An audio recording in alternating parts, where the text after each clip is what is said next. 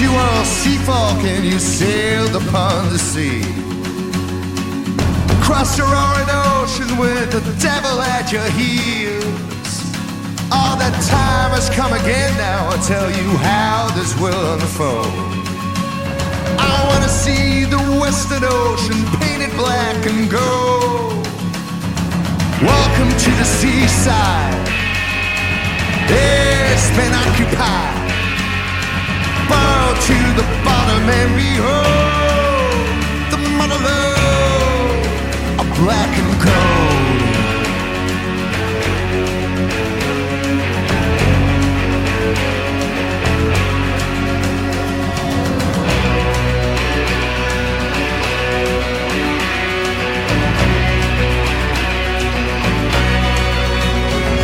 There once you were sea wolves, proudest of the western seas. These days you linger in the shade of taller trees. But the devil has a weak spot for the wounded and the poor. For the hungry and the crafty and the wicked and the small. Onward to the seaside. It's been occupied to the bottom and behold the mother lode of black and cold.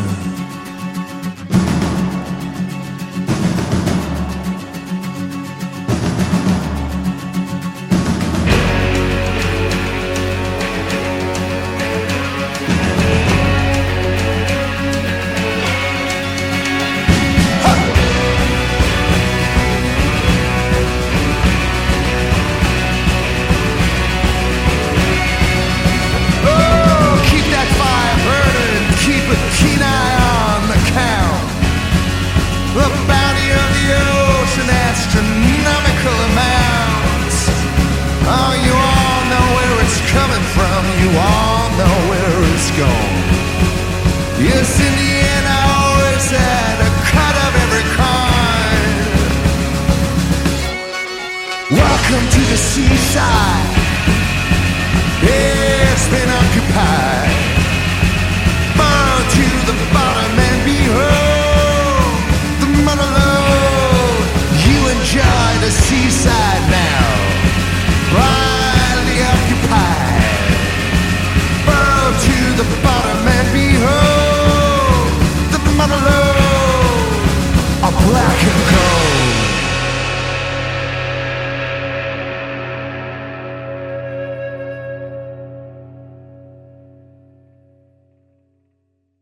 Köszöntöm minden kedves hallgatónkat a Katpol Kávéház soron következő 73. adásában.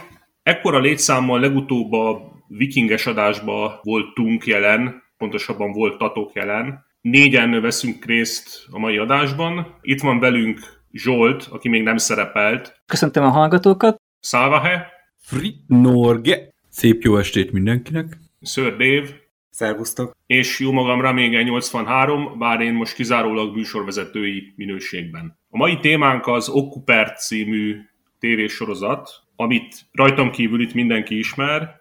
A ti ismertetésetek szerint kortás alternatív történelmet bemutató politikai dráma. Zsolt, gyorsan meg is kérlek, hogy röviden mutatkozz be a hallgatóknak olyan mértékben, amilyen mértékben szeretnél magadról információt felfedni.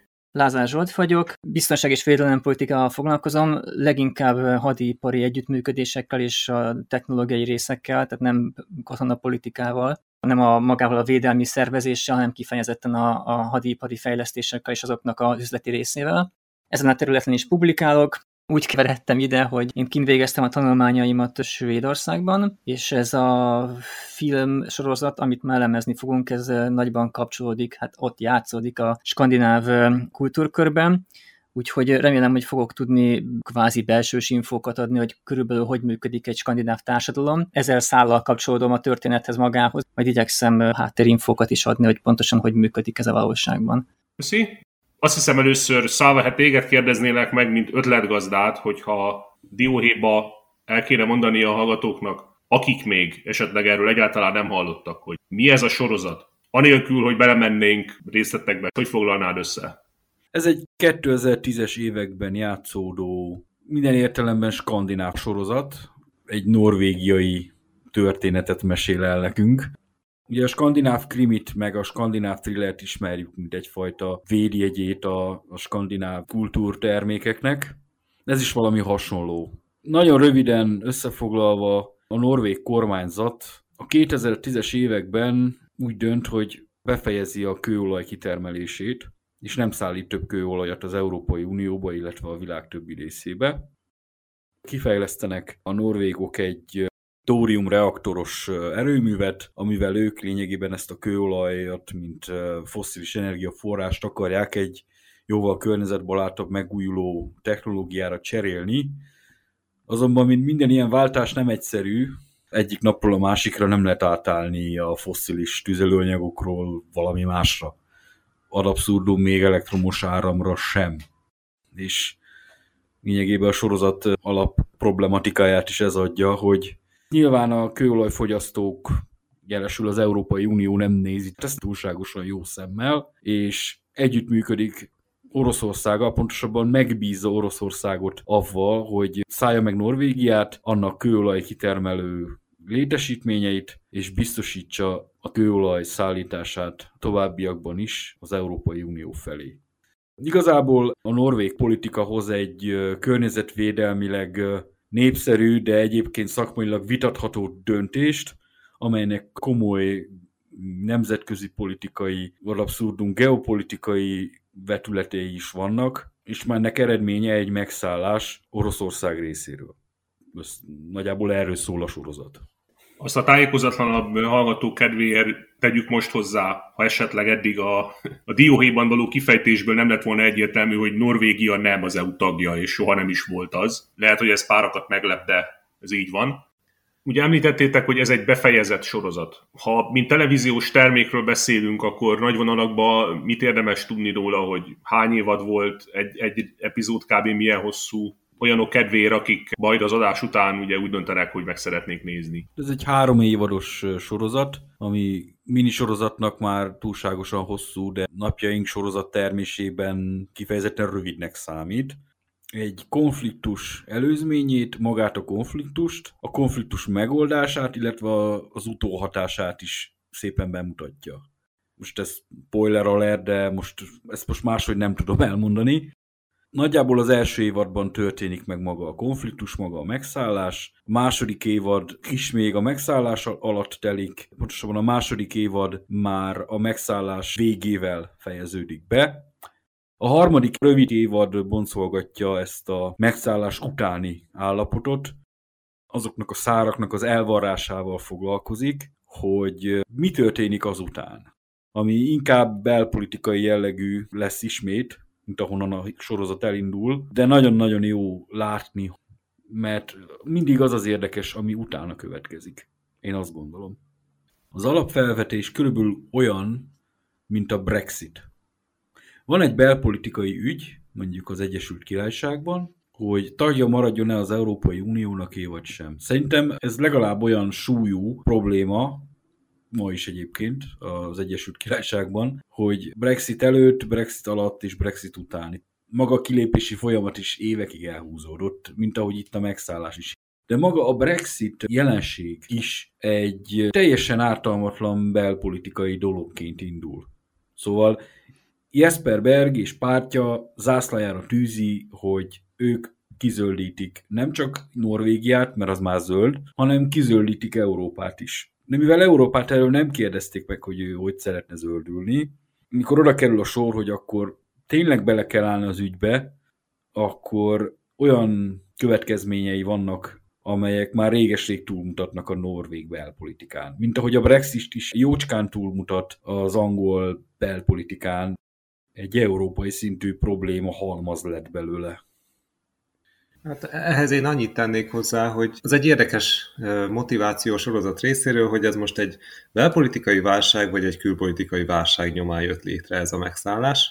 És igazából, amit itt lehet látni az utolsó évadban, az az, hogy lehet, hogy ez igazából tényleg egy ilyen belpolitikai válság által megalapozott külpolitikai fiaskók sorozata azért, mire országot általában megszállnak, nehogy Isten felosztanak, tehát hogy ez nem feltétlenül csak tényleg arról szól, hogy fú, hát a gonosz EU megkérte a gonosz oroszokat, hogy menjenek be, persze ők annyira azért nem kellett őket nyaggatni, hogy bemenjenek, de hogy hibás lépések sorozata volt belpolitikailag is, amit aztán mondjuk a harmadik évad egész jól kibontogat. Én csak egyetértően bólogatok, bár nem látszik, de egyébként igen, tehát én annyit tennék hozzá, hogy aki ilyen sorozatfüggő, és látta mondjuk a 24 című sorozatot, az amerikai sorozatot, maga a ritmus nyilván ez egy skandináv sorozat, tehát maga a tempója a sorozatnak nem az, de az a szemlélet, hogy problémák keletkeznek, titkos szolgálat, sőt azon kívül rengeteg más szolgálat be van vonva a történetszába, nagyon hasonló. Az viszont egy nagy különbség, és erről biztos, hogy fogunk még menet közben beszélni, hogy nincsenek kifejezetten negatív, meg pozitív hősök benne, sőt egyáltalán hősök nincsenek benne, tehát nem arra kell gondolni, hogy egy ügynök próbálja megoldani ezt a elképesztő megszállást, vagy a kormányzatban kiemelkedő koponyák vannak, akik abszolút pozitív szerepben tűnnek fel, és próbálják megoldani a helyzetet. Ilyen nincs, hanem mindenki ilyen szürkezónás szereplő, és vagy vannak pillanatok, amikor jó oldalon áll, idézőjelbe, és ezt érzékeltetik is az alkotók, van olyan pillanat a, a történetben, amikor rossz oldalra sodródnak, vannak olyan karakterek, akik pedig folyamatosan egyik napról a másikra változtatják, hogy éppen hogy, hogy éppen hogy lehet őket megítélni az adott cselekmények alapján. Tehát van egy karakterfejlődés is benne, és vannak olyan szereplők, akik pedig eleve nem besorolhatók egyik kategóriába se, és az összkép pedig egyértelműen az, hogy nem úgy lett megtervezve a sorozat, és nem is úgy lett forgatva, hogy bárkire rá lehessen azt húzni, hogy ő a jó, és akkor mindenkinek mögötte kéne állnia. Nekem olyan ez a sorozat, mint hogyha tényleg a, tehát mindenki a saját narratívája szerint itt pozitív szereplő, és mindenki el akarja kerülni a háborút az oroszokkal, még az oroszok is, de igazából időnként úgy néz ki, mintha valaki annal sakkozna az ember, aki csak egy lépést gondol előre, és az, hogy egyébként neki mi azzal a célja, az már nem feltétlenül világos neki is, és hát ez igazából megadja a sorozat báját, hogy amikor mindenki ezt csinálja a teljes politikai szintéren, hát kivéve tényleg a legnagyobb kutyák, akik utána egy dörzsölik a kezüket. Úgyhogy ez tényleg egy ilyen érdekes narratívát ad mindennek. A műfajról kellene beszélnünk. Abszolút egyetértek azzal is, hogy ez egy thriller jellegű sorozat, azzal is, hogy ez egy politikai történet, egy politikai szállat boncolgat különböző aspektusokból. És ez is egy nagyon jó felvetés volt szerintem, hogy nem, nem eldöntött egészen, hogy ez egy külpolitikai probléma, amit nem tudnak megoldani, vagy belül kell keresni a, a problémák, vagy a gondok eredőjét, hiszen pont az a probléma alapja, hogy nem egyeztet senkivel Norvégia a tórium reaktoroknak a beüzemeléséről és a, az olajszállítások leállításáról előre. Tehát bejelentik, van egy nagy bejelentés a, a sorozat elején, és miután nem tudjuk, hogy ez most így out of nowhere történik, úgy történik egyébként, emiatt tulajdonképpen lehet azt mondani, hogy ez egy, ez egy belső probléma volt, hogy a norvégok ezt egy oldalon kikiáltják, ami talán rájuk szakad, mert nem tudják kezelni a helyzetet. Nagyon sok olyan szál van a történetben, ez a saját meglátásom, ami, ami vagy nincs elvarva, vagy nincs kifejtve, tehát ez egy ilyen gyengesége a történetnek, viszont mint teljes sorozat tényleg végigveszi az egész esemény sort, tehát az előzmények, a, a, a megszállás, és a végén szerintem nagyon sok szál jól el van varva, tehát azt, azt biztos nem fogjuk spoilerezni ennyire, de, de a végét azt mindenkinek ajánlom, mert nagyon szépen el lesz varva, nagyon sok szál benne. A készítőkről ez is egy érdekes dolog, hogy tegyük egy pillanatra kontextusba, hogy mikor is készül ez a film, mert fontos leszögezni már az elején, hogy bár nagyon sok hasonlóság van a valósággal, a mai eseményekkel, az a sorozat bőven nem mostanában készült, hanem a premier ugye 2015-ben volt, maga a történetnek az írása pedig az azt megelőző néhány évben. Készítők is elmondják több interjúban, hogy valójában egy olyan történetet hoztak létre, ami nagyon sok rész eseményt tartalmaz, ami már akkor megtörtént, vagy sejtették, hogy meg fog történni a későbbiekben. Itt egy zárójeles megjegyzés, amikor kijött a sorozat, akkor az orosz televízióban lejött róla egy hír, hogy ho-ho, a skandinávok megint készítettek egy sorozatot rólunk, amiben azt feltételezik, hogy mi majd megszálljuk őket így, és így, és így, és így, és felsorolnak, nem akarom spoilerezni, hogy milyen események vannak a filmben, amik aztán bár nevetnek akkor az orosz televízióban, ezen néhány éve rá hasonló módszereket használnak a valóságban is.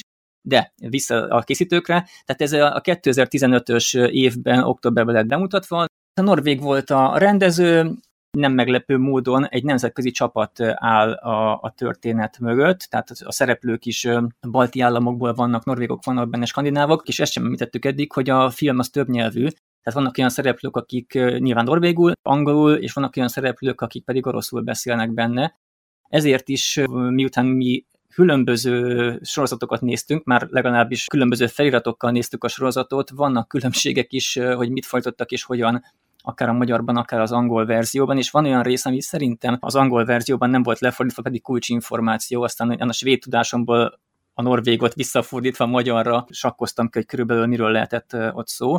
Több országban be is mutatták, Magyarországon nem játszották a tévében, azt hiszem, viszont az Egyesült Királyságban, Németországban, Franciaországban, nyilván skandináv államokban, de egyébként még Szerbiába is lement, úgyhogy igazán nemzetközi siker volt. Azt nem tudom, hogy a nézettség és az hogy alakult menet közben, de azt tudom, hogy az első révad volt a legnézettebb, ez más sorozatokkal is így szokott lenni, és gondolom utána egy kicsit leült az érdeklődés.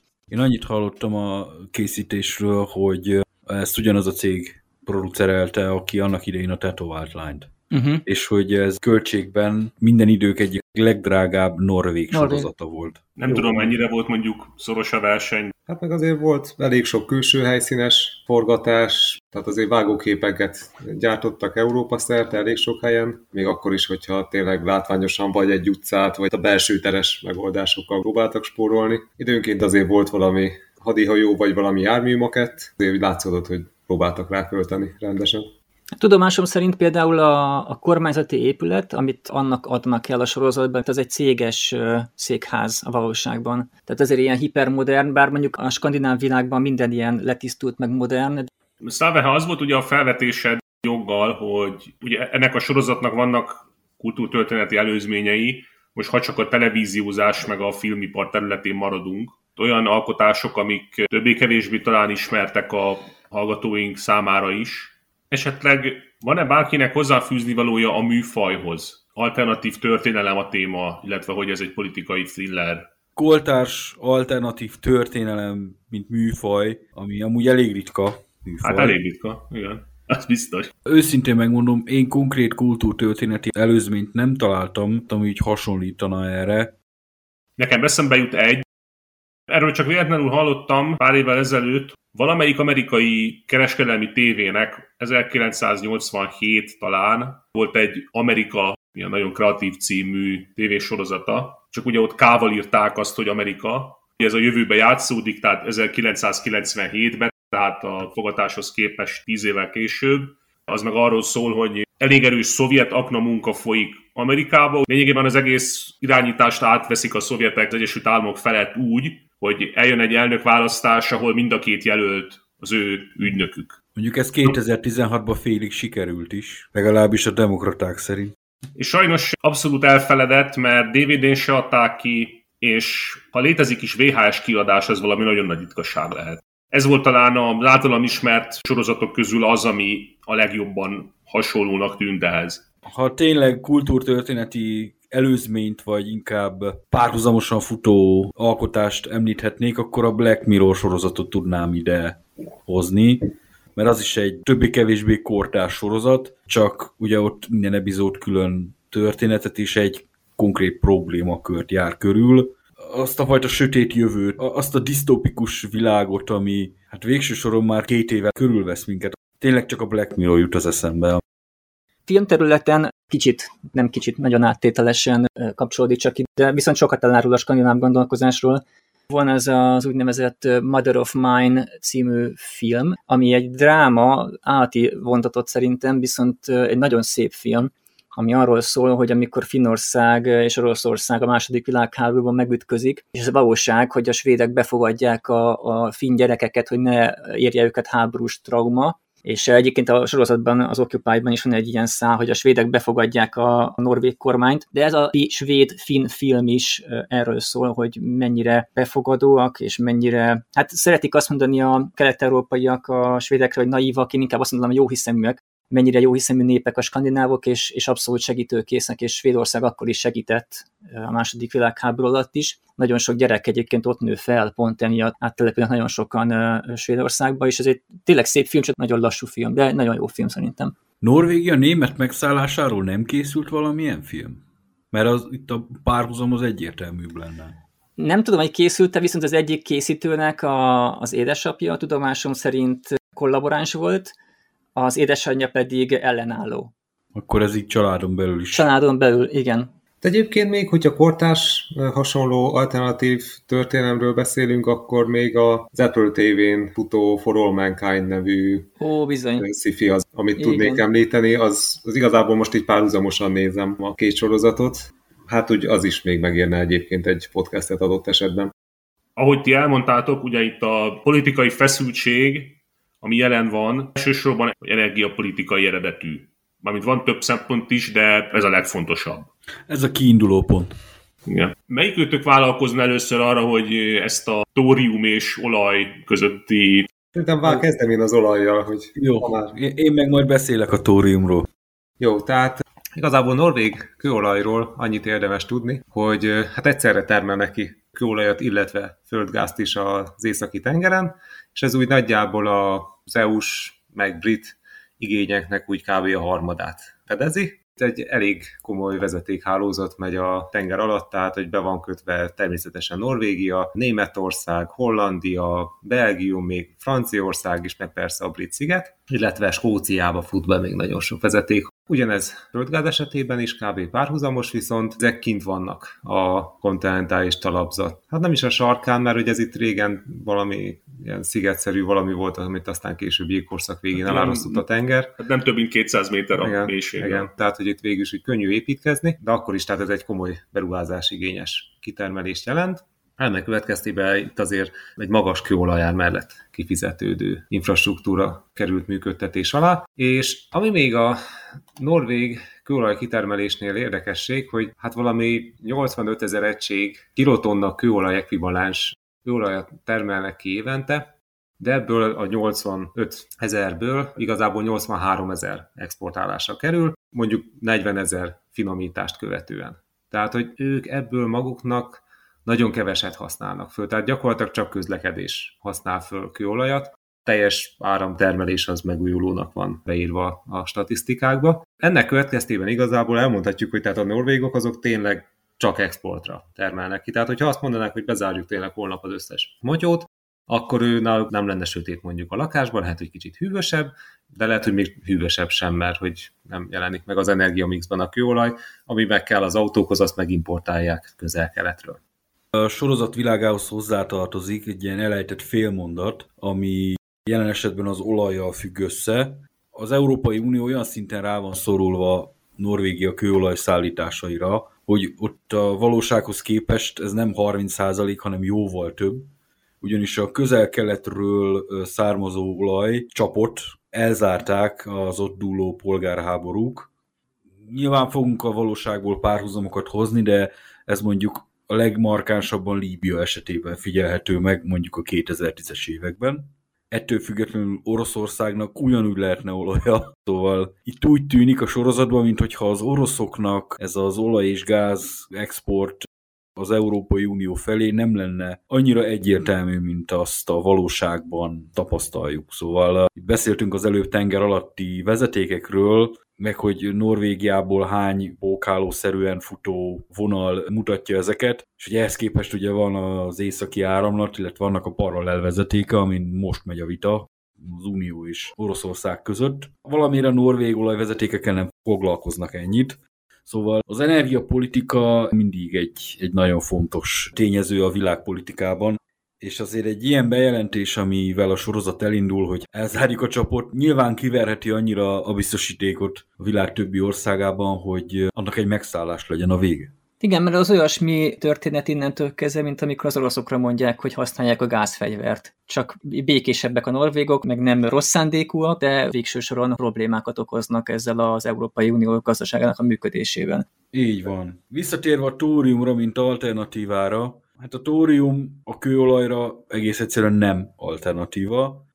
A villamos áram lenne itt maga az alternatíva, amit tórium alapon működő atomerőművekben állítanak elő, de hát villanyáramot nem lehet beletölteni az autók tankjába, és norvég szempontból lehet az egy alternatíva, hogy jó, hát akkor vegyetek Teslát, nem kell rá fizetni áfát, de ez európai szinten, meg világszinten nem feltétlenül így működik.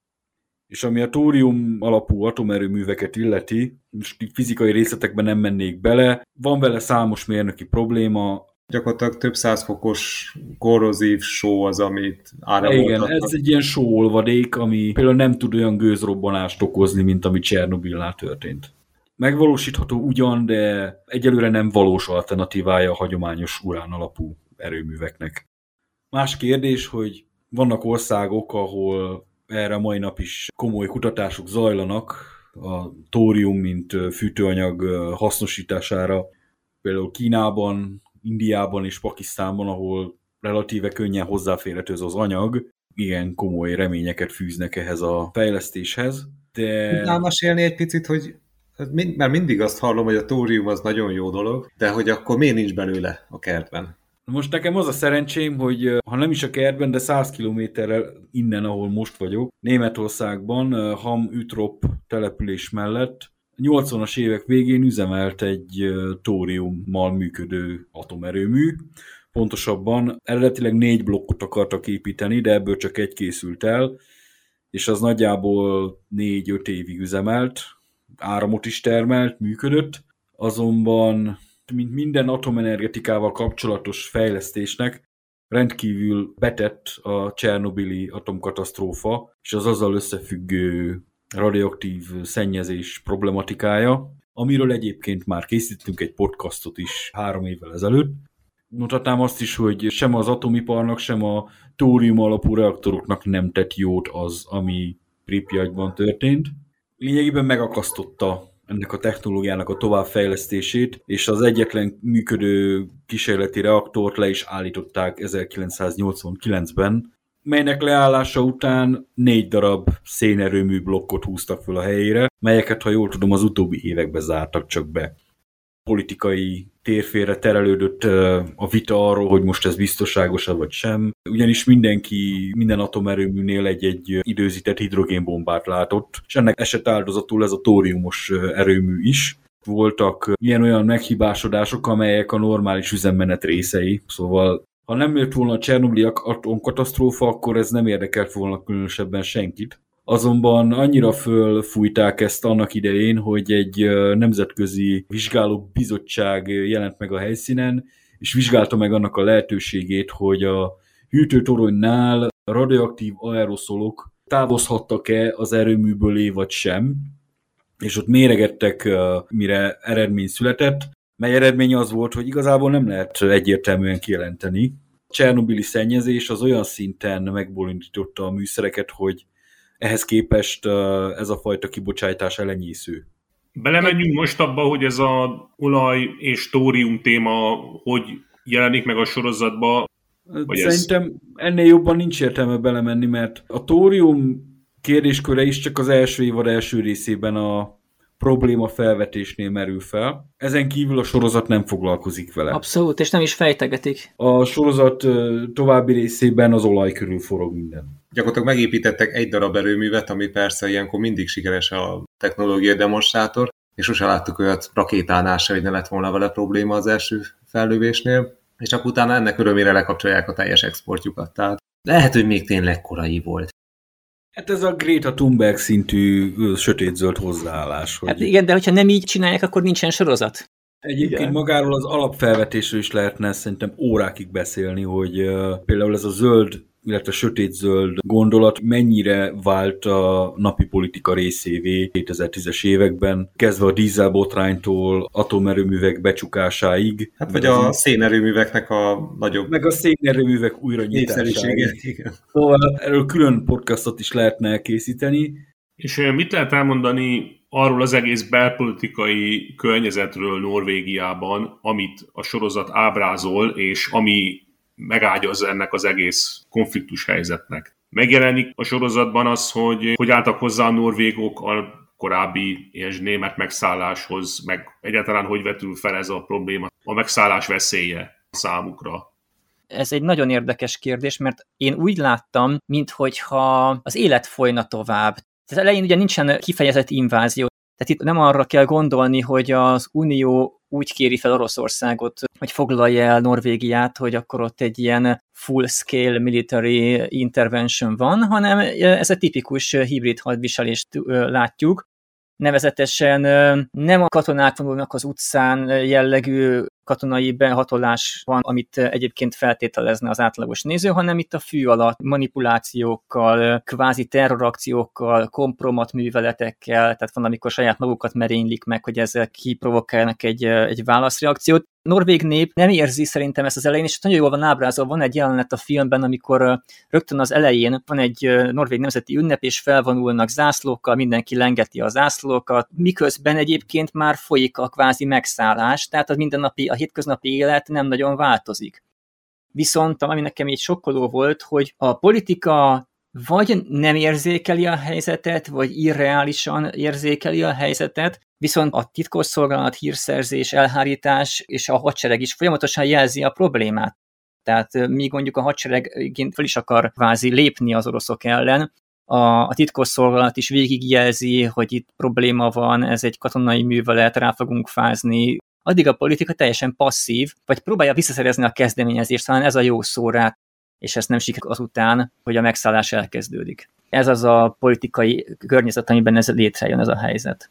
Igen, tehát hogy itt viszonylag lassan főzik a békát, tehát hogy amikor történik a megszállásnak az előkészítése, akkor mondjuk elrabolják a Jespert, hogy beszélgessenek vele egy barátságos helikopteres utazás során, de hogy nem azt látjuk, hogy hirtelen tankok tucatjai özönlék el Oszlónak a belvárosát, hanem hogy igazából néhány helikopter leszáll a tenger közepén lévő platformon, ami effektív a norvégoknak amúgy se kell, tehát most arra jár véletlenül pár F-35-ös, és mondjuk véletlenül kilőnek néhány rakétát, onnantól igazából az EU mondhat bármit, oroszok mondhatnak bármit, abból nem lesz kőolaj, meg földgáz kitermelés néhány évig biztosan.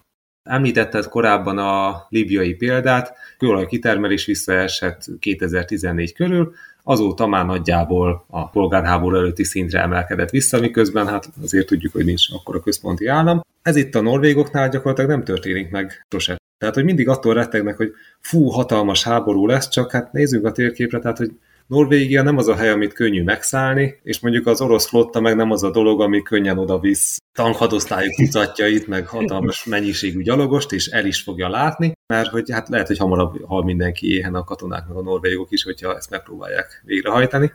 Hát meg a, a norvég-orosz határ is, igaz, hogy 200 km hosszú, de hát jeges medvék, rénszarvasok. Az a határon keresztül ellátni, egy ellenséges országot, ahol mondjuk gerillák vannak, ezt nem tudják megvalósítani. Azt ugye az oroszok se gondolták szerintem teljesen komolyan, el voltak ezzel a politikai hibrid hadviseléssel, mert igazából blöfföltek ők is. Ha most politikai szemszögből nézzük, ugye három alapvető politikai szereplő, mint állam van a sorozatban. Ugye nyilvánvalóan Norvégia, Oroszország és az EU. Lehet, hogy ez már messzebbre vezető kérdés, de hogy hidalják át a sorozatban azt az ellentmondást, hogy Norvégia NATO tag? Nagyon jó kérdés. Takaróznak vele. Igen, pontosan úgy hidalják át, ahogy aztán meg is történik a valóságban. Ahogy a balti államok teszik. Igen, igen, az egy másik megközelítés. Tehát úgy hidalják át, ahogy aztán láttuk a, a, a Trump felemelkedése után, hogy a, az amerikai külpolitika súlypontja áthelyeződött ugye ebbe az Asia-Pacific régióba, és ugye Egyesült Államokon kívül nem nagyon lehet hozni nato döntést, és egyébként ez a, ez a, ez a szál pont nagyon jól ki van fejtve, hogy próbálkozik Norvégia máshol megközelítve. Mi az egyetlen eszközöd akkor, hogyha egyedül vagy egy helyzetben, és egy nagy fiú rád támad, nyilván megpróbálod ezt a helyzetet kiterjeszteni másokra is, hogy megvédjenek, vagy legalábbis más pozícióba legyél. A norvég kormány is ezt próbálja csinálni, megpróbálja bevonni az Egyesült Államokat a szituációba, és egyébként ez egy nagyon jó szál a történetben, és ez nem működik, mert uh, ugyanúgy egyébként évekkel később a valóságban is látjuk, hogy az Egyesült Államoknak a külpolitikai fókusza átfordul. Itt sem Európa a legfontosabb tényező már, és nem igazán érdekli az amerikaiakat, olyannyira nem, hogy ők meg is próbálják minden erővel le- lerúgni magukról a, a norvég kormánynak ezeket a kísérleteit, hogy bevonják akár a NATO-t, akár az amerikai és Államokat, mint bármit akár olyat is, hogy a tárgyalásokat szervezze meg a, a norvégok és az oroszok között, vagy szóval bármilyen diplomáciai akcióban is az Egyesült Államok tartózkodóan lép föl, és a történetben is ez úgy van kifejtve, hogy bár a, a norvég kormány, Jesper Bergi oda, oda menekül az amerikai nagykövetségre, és ö, még ott kvázi működtetni is tudja valamennyire a kabinettjét, abban a pillanatban, hogy ott ilyen csűrés csavarása folyik a, a diplomáciának, és megpróbálják vele erőszakolni az amerikaiakat a saját konfliktusokba, abban a pillanatban finoman szóval kitessékelik, konkrétan megmérgezik, hogy kénytelenek legyenek egy mentőautóval elszállítani, tehát egy titkosszolgálati módszerrel kitessékelik a nagykövetségről, tehát nem sikerül bevonni a külső szereplőket, ez a válasz rá, az Egyesült Államok ebben a szituációban passzív szemlélője az eseményeknek. Hát meg ki is nyilvánítja a nagykövet, hogy az USA csak olyan szituációba áll bele, amit biztos, hogy meg fog tudni nyerni. Pontosan. Tehát, és akkor hát itt nem. Mondjuk nem ezt látjuk a valóságban, szóval az usa én azért nem éreztem itt fontosnak, tényleg abszolút marginális szerepet játszanak, az se önszántukból, hanem Jesper Berg próbálja belecibálni őket ebbe a dologba, inkább kevesebb, mint több sikerrel. Sőt, a sorozat legvégén sem sikerül az Egyesült Államokat érdemben érdekelté tenni ebben az egész sztoriban. Az, hogy Oroszország, meg az orosz titkosszolgálat beleavatkozik különböző országok választásaiba, hát Washingtonban ez különösebben nem izgat senkit, mert a Washington is beavatkozik Közép-Amerikába, meg Dél-Amerikába a választásokban, szóval ezzel így önmagában nem érték el azt, hogy az Egyesült Államok különösebben érdekelt legyen itt bármiben is. Szóval egy ilyen igazi Wilsoni hozzáállást tanúsítanak az amerikaiak ebben a sztoriban. Hát amíg nem sérül ugye amerikai érdek, és itt nem sérül, tehát ez azért működik itt ennyire jól, mert azért, azért az készítők jól egyensúlyoznak, hogy ne sérüljön amerikai érdek. Tehát nem tudják a norvégok emiatt bevonni az Egyesült Államokat a, a saját problémájukba, mert tényleg csak a sajátjuk. Hát igen, ezt aztán később, ezt a tapasztalatot azért miniszterelnök úr kamatoztatja a finnek bevonásával a konfliktusba. Igen. Egyébként még amit kiemelnék a jó szomszédság közül, az a svédeknek a sajátos hozzáállása. Tehát, hogy amikor így érkezik az ultimátum az EU-tól, meg az oroszok felkéréséről, és akkor, hogy fú, de hogy ezt a svédek nem fogják hagyni, és akkor hát így elfordul a kamera, hogy egyébként ő is itt van, és hogy egyébként meg befogadják a Jaspert, meg úgy eltűrik a az ő kis működését, de ott is mihely terhes lesz, akkor utána egyből meg kell tanulnia úszni. Igazából nem tudom, hogy hova úszik át, tehát hogy egészen Lengyelországi úszott szegény Jasperberg, Stockholmtól, mert azért az, az komoly teljesítmény. És aki még egyébként jelen van, így a lengyeleknek ez a suttogó háttérmunkája, hogy hát azért ott lakik Krakó mellett, akkor utána igazából kap tőlük egy hajót, hogy akkor utazzon, és elmegy, behajózza magát Oszlóba, tehát hogy a lengyelek úgy, meg úgy egyáltalán a végén az EU-nak a képviselője is lengyel lesz, és akkor ott azért úgy megvan ez a kelet-közép-európai vonal, akik ugye annyira nem akarnak oroszokat. Hát még magyar képviselő is volt ezen Igen. a hajón, legalábbis ezt. Igen. Igen.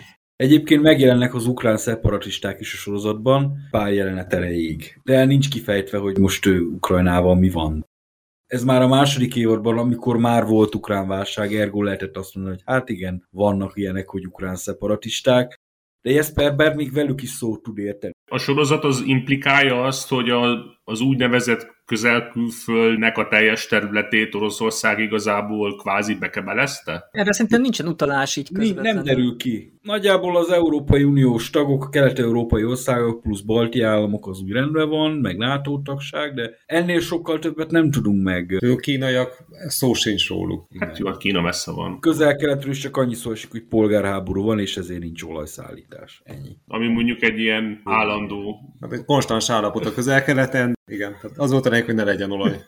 Az Európai Unióról is válthatnánk egy pár szót, mint részszevőről, ugyanis a karakterek között egy német és egy francia biztosok, vagy nem tudom kik. Hát az egyik a bizottságnak az elnöke, a másik pedig a parlamentnek az elnöke. Viszont ez az unió ez sokkal egységesebbnek tűnik, mint ami a valóságban szól. Nem, nem hát Már... itt, amit lehet látni, az egyfelől a német-francia vezetés, meg hogyha a kis államok azok nagyon össze tudnak állni és vagy egy franciát még maguk mellé állítanak, akkor meg utána át tudják venni. Tehát nagyjából szerintem, hogy kb. a mostani, vagy az elmúlt évtizedes működését szimulálják itt az EU-nak. Igen, ezt hangsúlyozzák is, hogy a németekkel kell megbeszélni, meg a németek így, a németek úgy, tehát ez, ez, ez a valóságra reflektál.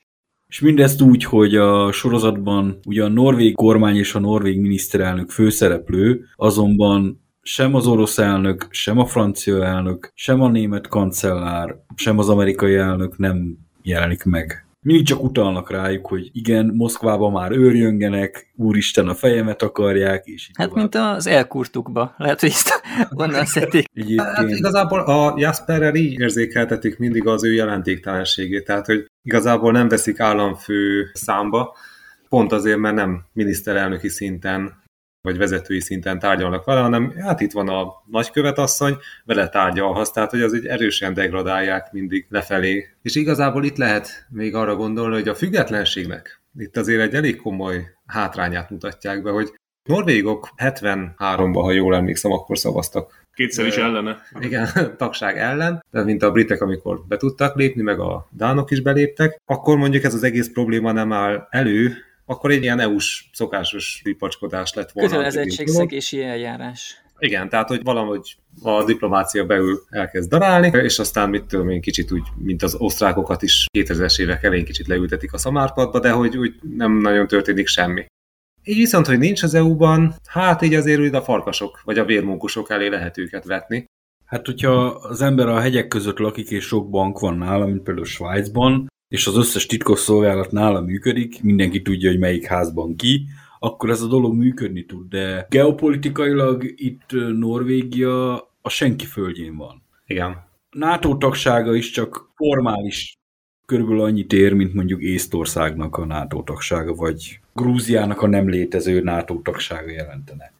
Hát csak mondjuk egy Észtország esetében ott van belső motiváció, hogy ők meg akarnák magukat védeni. Itt a norvégoknál látványosan a politika, amit már említettetek, cserbe hagyta a katonákat. Igen, Ők azt igen. mondták, hogy nem kell, nem kell, mert akkor áldozatok lesznek. Hát most a katonák így nem értették. Hát, Hát igen.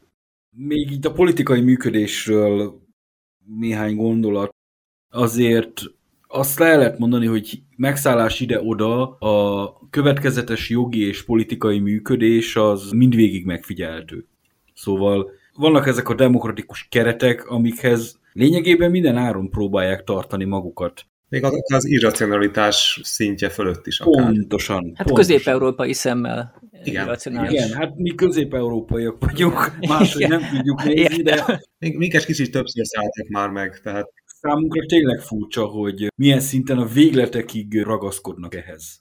És azt nem tudom, hogy ennek most a skandináv társadalomban, vagy a skandináv történelemben vannak nagy hagyományaik, hát azt tudjuk, hogy az első parlament az Izlandon volt, az, az oké, okay. meg azt is, hogy a skandináv demokratikus hagyományok azok fontosak, és egyfajta mintaként tekintenek rájuk Kelet-Európában is. De hogy a valóságban ez mennyire működik így, ahhoz viszont olyas valakit kellene kérdezzünk, aki már élt kint. Nagyon. Is. Tehát elmésélek egy sulis dolgot, ami magyar fülnek lehet, hogy abszurd, de mert mindent elmondanak egyébként a magyar sajtóban, a svéd egyetemekről, hogy nem tudom én milyen 27. gender mosdók is vannak, nincsenek, tehát én nem láttam. Olyan van, hogy koedukált mosdó, de olyan, hogy nem tudom, a 40. gendernek is van mosdója, azt nem láttam, de most ez teljesen lényegtelen. Egyébként maga a demokrácia felfogás egy, egy nagyon jó példa. Nekem volt egy órám, egy előadásom, ahol a, az előadó tanár, professzorasszony teljesen kivetközött magával, és ilyen furcsán agresszíven működött, ami nekem fel se tűnt, hiszen nekem is a, a középiskolai élményeim azok úgy Magyarországról vannak. Én nem vettem magamra, hogy mondjuk valakivel úgy beszél, ahogy, meg olyan megjegyzéseket tesz, ami ilyeneket.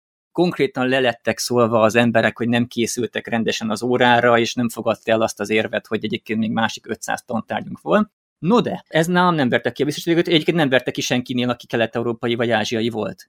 Viszont a nyugatiak, és főleg a svéd diákok szépen felballagtak a tanszékvezetőhöz, elárulkodták úgymond, hogy ez, ez én szemem legalábbis így jött le, elárulkodták, hogy mi volt az órán, és a következő alkalommal a tanár már nem volt ott.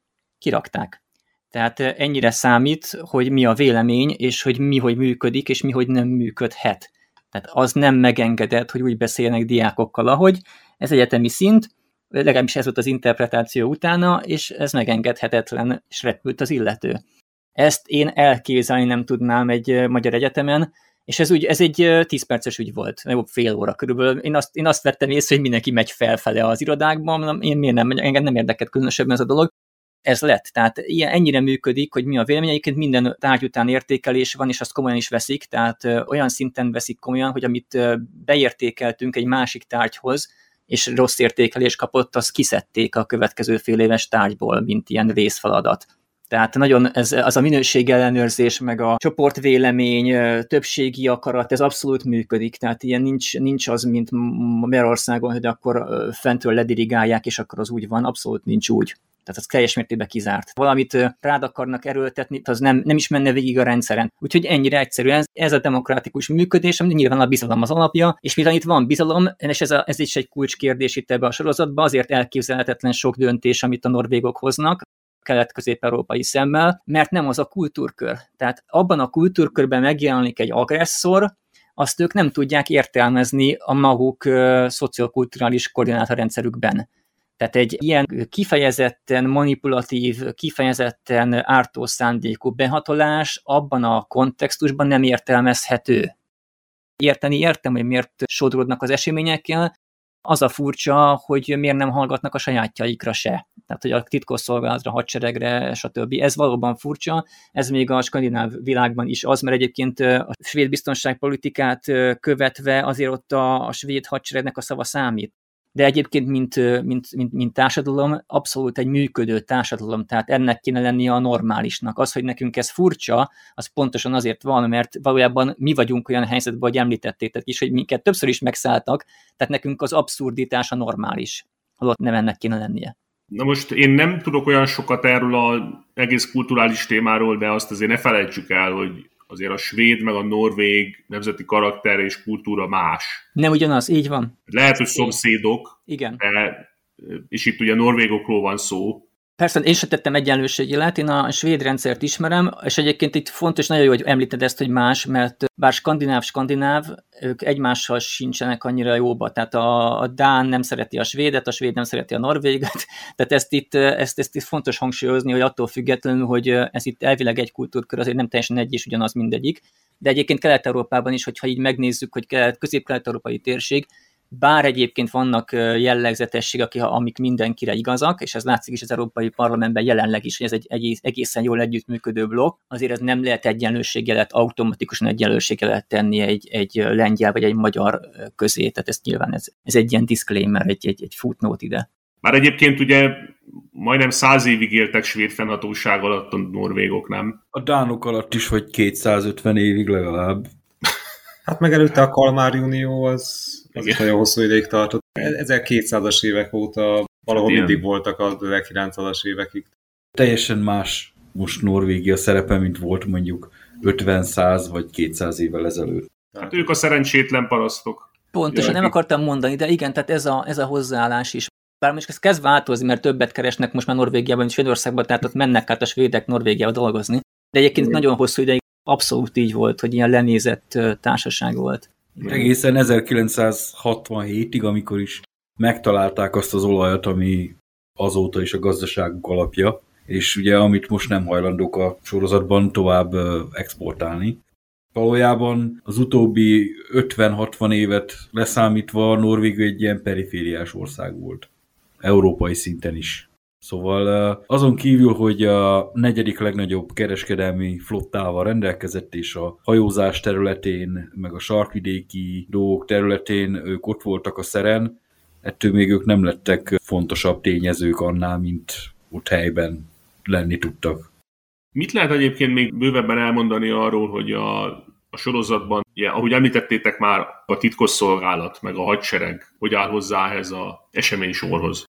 Hát a orosz az hatékonyan. Norvégoknál viszont nagyon érdekes, eléggé ellentmondásosan, mert nem is az oroszokkal foglalkozik, hanem a norvég ellenállást próbálja felszámolni, ami megint csak tényleg ez a rule of law-nak egy ilyen túlértelmezett változata, vagy ilyen naív megközelítése, hogy de hát az ellenállás az időnként robbantott, ami persze mondjuk igaz, meg mondjuk lehet, hogy voltak merényletek, csak mondjuk annak egy részét is az oroszok követték el. Pontosabban nem egyértelmű, hogy ki követte el. Igen. Az tény, hogy az oroszok profitáltak belőle, de... Hát csak mondjuk rabok haltak, meg akik egyébként is, mit tudom, ilyen 15 évre voltak Murmanskba börtönbe. Igen, nem lett kifejtve csak... az a szál, tehát ott nincsen bizonyíték, de abba az irányba mutatta a történet, hogy ott az egy önmerénylet volt. Igen. Tehát ott, ott is a, én sokáig azt hittem egyébként, hogy maga az a Fi-Norvé ellenállás, hogy ez igazából egy ilyen orosz spin-off, ami aztán kiderült, hogy nem feltétlenül, de lehet, hogy a sejtszerű működés miatt az oroszok azért segítették őket egy ideig, csak nem is tudtak róla. Igen, hát áttételesen mindenképpen, ha más nem információkkal. Ami a katonai képességeket illeti, annak ellenére, hogy Norvégia egy kis ország, és nyilván ehhez mérhetőek a katonai képességei, akár a szomszédaihoz képest, akár a nagyokhoz képest. A hadsereg az egy önálló tényező, ettől függetlenül is a sorozatban. Többé-kevésbé nyomon lehet követni azt, amikor a hadsereg hol szövetkezve az aktuális kormányjal, hol annak ellenében, de mindenképpen folyamatosan jelen van, mint szereplő. Élén ugye Harald voltal, aki később aztán politikai babérokra is tör, de erről majd beszélünk a karakternél. Mondjuk az önmagában érdekes, hogy mikor az ellenállás behörcsögöl egy ilyen romos területen, mindenféle páncéltörőket, meg tehát hogy akkora mennyiségű arzenát, amit Magyar Honvédség így megnyalná a tíz ujját, és aztán igazából azt is simán ott hagyják, hogy a oroszok ezt lefoglalják egy hónappal később, tehát hogy hát most azzal elfoglalták volna a teljes orosz nagykövetséget, hogyha el akarják meg még a fél országot. Gyakorlatilag egy komoly katonai konfliktus van, ahol lőnek is egymásra, a gázterminálnak az elfoglalása, vagy, vagy hát igazából amikor megtalálják a cirkáló rakétákat egy annyira nem jól őrzött konténernél, a partiőrség tagjai, mármint a norvég partiőrség tagjai, és akkor hát ott, ott mondjuk volt kettő helikopter, meg három motorcsónak, meg aztán tenger alatt járó, ami kicsit érdekes.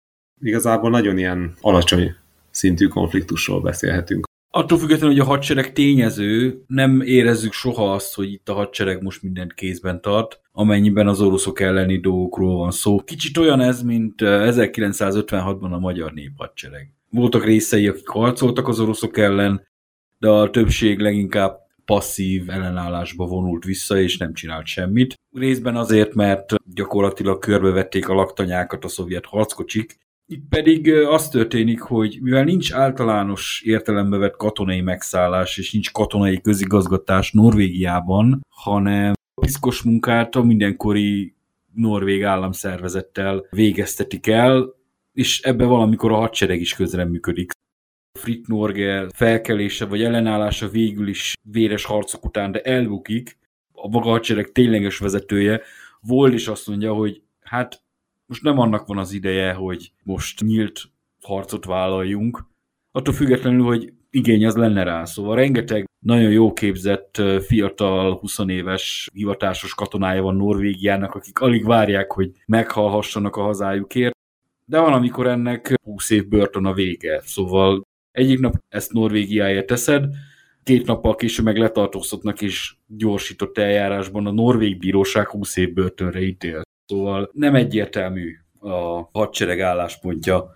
Szóval nem lehet azt mondani, hogy a hadsereg az ellenállás része, de azt sem lehet mondani, hogy a millenkori államhatalmat szolgálja ki, mint hogy azt sem, hogy a mindenkori orosz érdekeket szolgálja ki. A haditengerészet szerepét is szerintem emeljük egy, egy, legalább egy mondatba, hogy ők inkább szervezetten ellenállnak, ha passzívan, ha aktívan, valójában itt, itt a különböző állami szervek is sokszor egymás ellen dolgoznak. Vannak olyan történetszálak, amikből teljesen egyértelműen látszik, hogy mondjuk a rendőrségben vannak ellenállók, és az, az a csoport az dolgozik a titkosszolgálatra, a titkosszolgálatnál dolgoznak rájuk. A hadseregben is van olyan szálak, akik ellenállnak, vannak, akik teljesen passzívak, a haditengerészet az a leginkább szervezet, mert ott a vezetés részéről is van egy ellenállási igény, mellette játszák a saját játékaikat is, mert az is látszik, hogy vannak olyan vezetők, akik csak ilyen opportunista hozzáállással azért állnak ide vagy oda, mert azt gondolják, hogy majd egy politikai, egy minisztériumi vezetői pozíciót kapnak, amit végül nem sikerül beváltaniuk. Tehát itt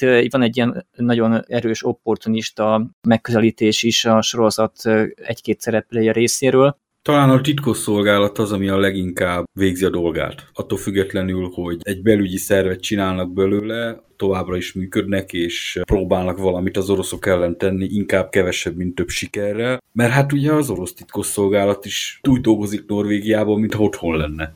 Nyilván a hibrid hadviselés nem létezhet minden olyan tényező nélkül, ami konvencionális hadviselésben nem annyira lényeges, mint ugye a, média, a sajtó, civil szervezetek, ami felforgatás, meg a felforgatás elleni felforgatás terepe. Hibrid hadviseléssel kapcsolatban azt érdemes felvázolni, hogy bár a megnevezés az 2007-2008-as, maga a hibrid hadviselés az nem egy új dolog. Igazából az elnevezés is onnan származik, hogy egy Frank Hoffman nevű úriember elkezdte összeszedni azokat az elemeket, amik az ő interpretációjában elsősorban a közel-keleten jellemzőek, nevezetesen hogy nem csak ezt a klasszikus kinetikus hadviselést folytatják a felek, hanem civil szervezeteket, titkosszolgálatot, médiát, kiberhadviselést, ennek különböző leágazásait is mind-mind bevetik annak érdekében, hogy sikereket érjenek el.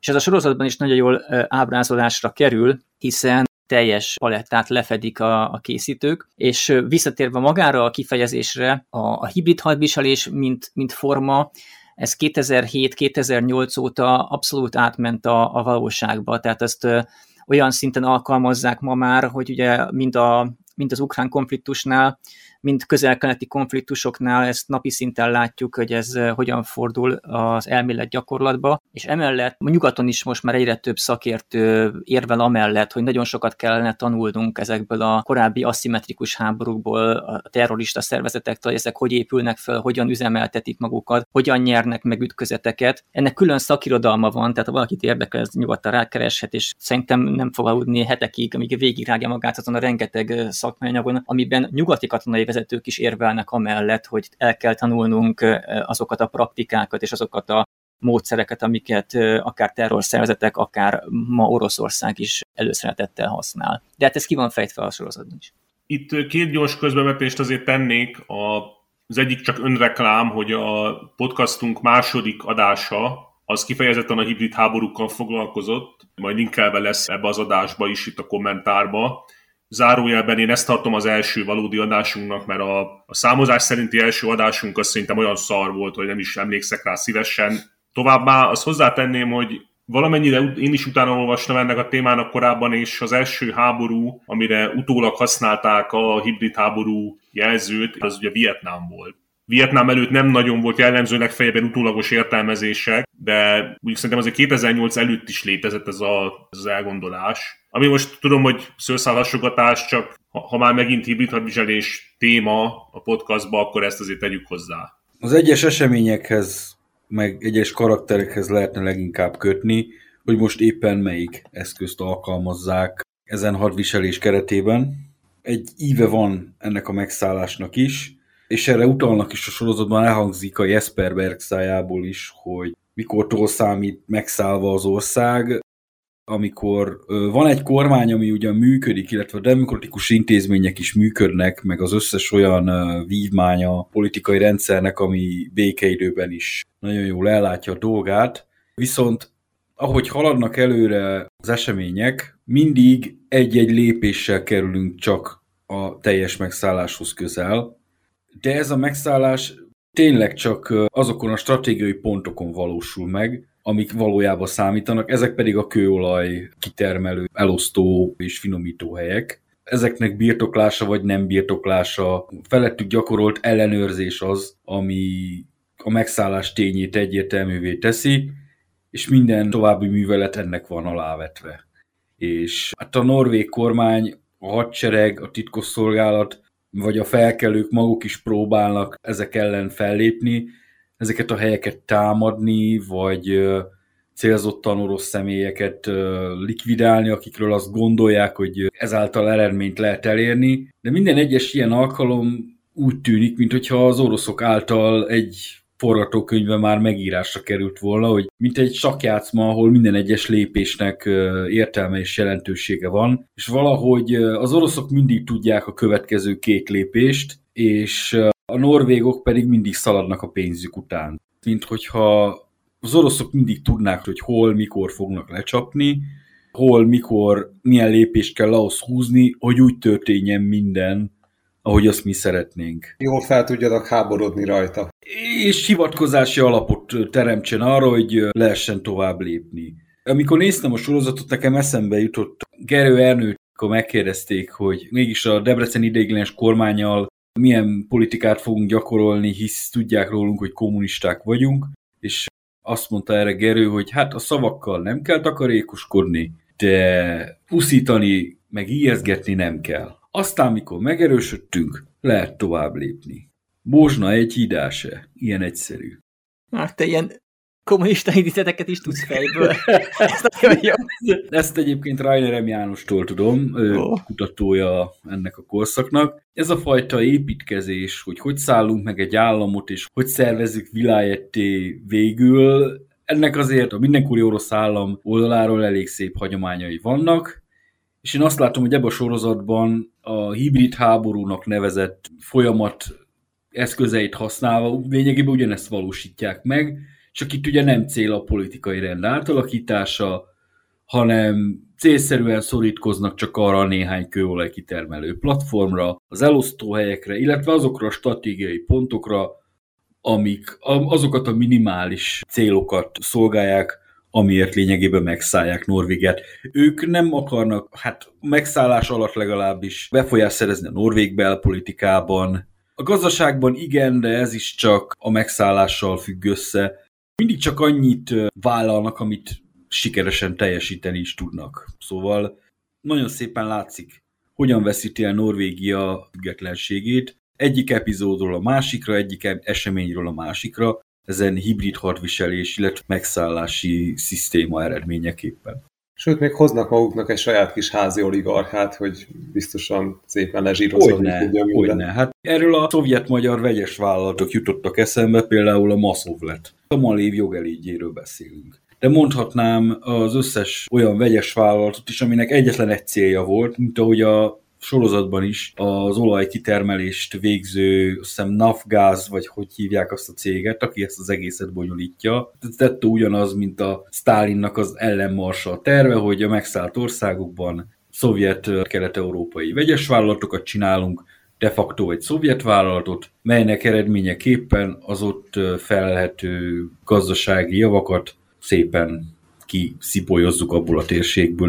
Nem mint a fel akarnám itt a spanyol viaszt találni, de nekem most ez úgy tűnik, mintha úgy általában az orosz képességek kicsit ellenének túlozva a sorozatba. Hát az biztos, hogy én ennyi angolul beszélő oroszt egy helyen még nem láttam, mint ebben a sorozatban. Angol meg svédül.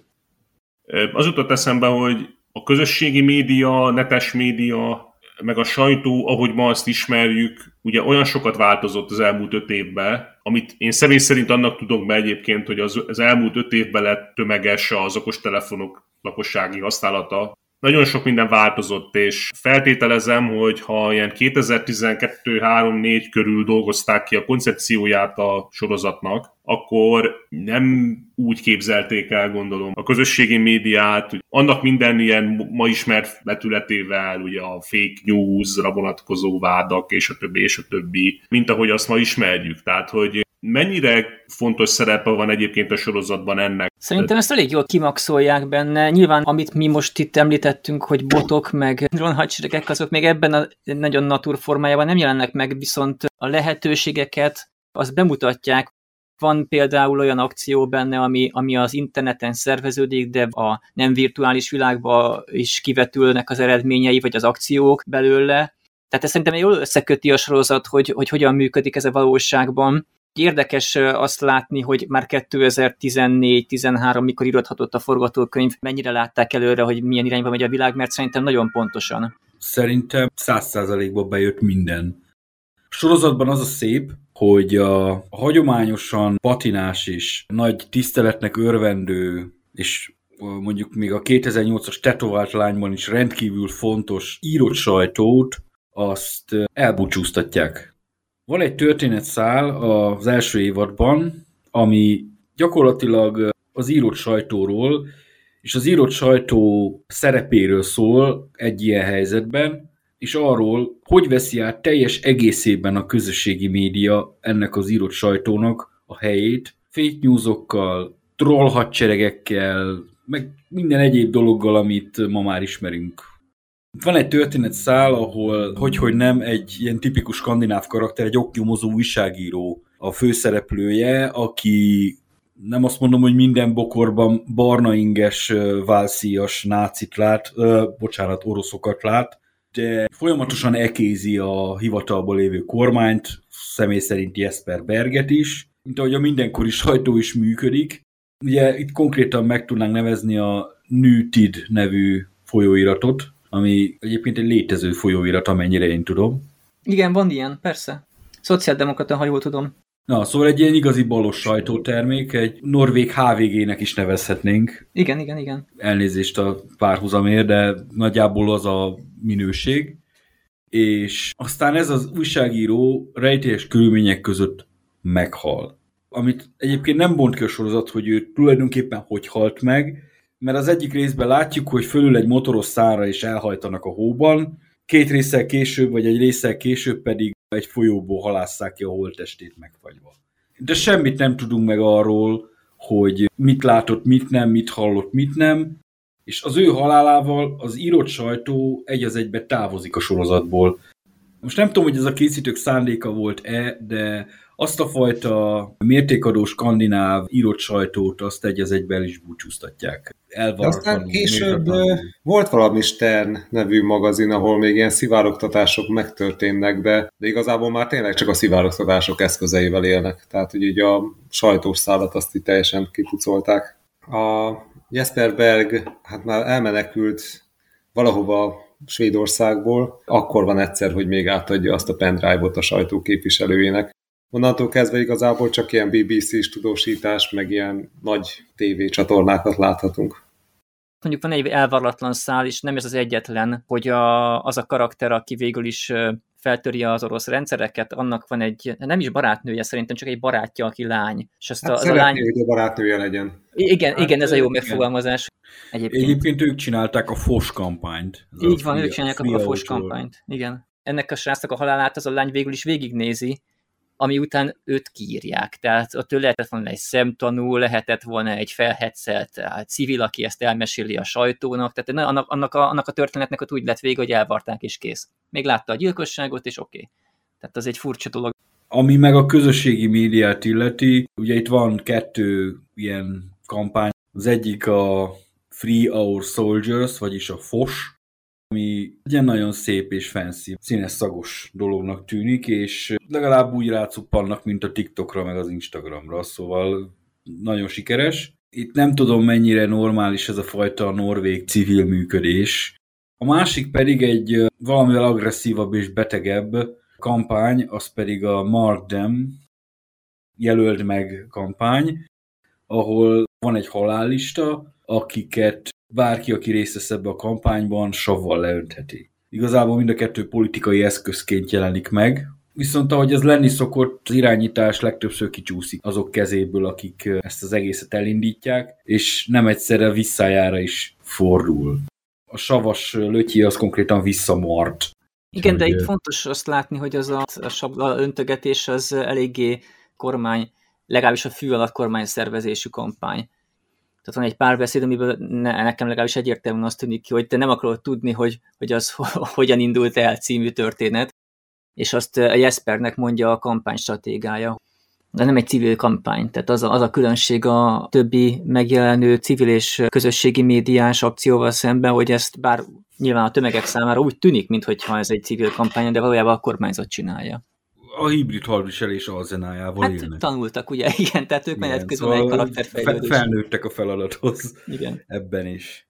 A bevándorlók megjelennek, mint tényező? Ó, oh, igen.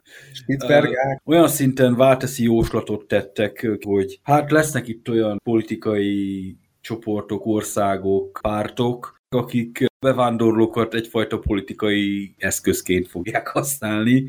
Őszintén meglep, sose gondoltam volna, hogy ez Ugye az invázióval összefüggésben rengeteg orosz kap úgymond lehetőséget a orosz anyácskától, hogy a hazáját szolgálhassa Norvégiában.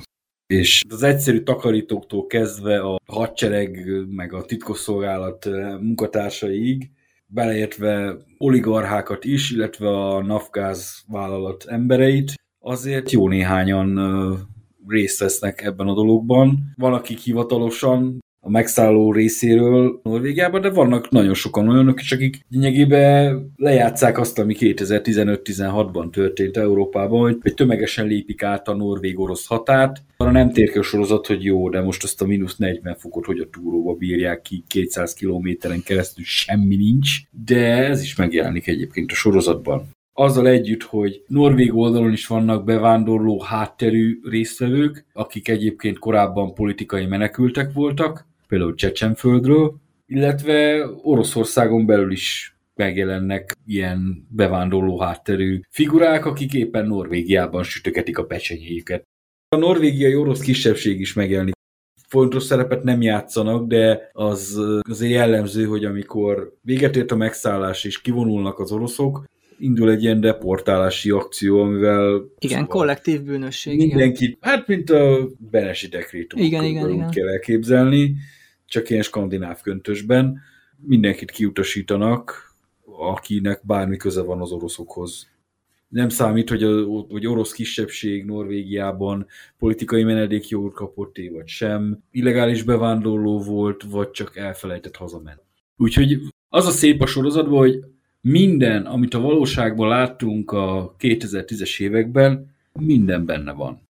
Mit tudnátok mondani arról, hogy úgy általában véve a karakterek szerepe, tehát hogy mennyire karakterorientált ez az egész sorozat, és mit lehet még elmondani azokról a karakterekről, akikről eddig nem beszéltünk? Maga a sorozat összességében nem sok karakterrel dolgozik, nagyjából 10-12 van, akik a három évad alatt végig szerepelnek.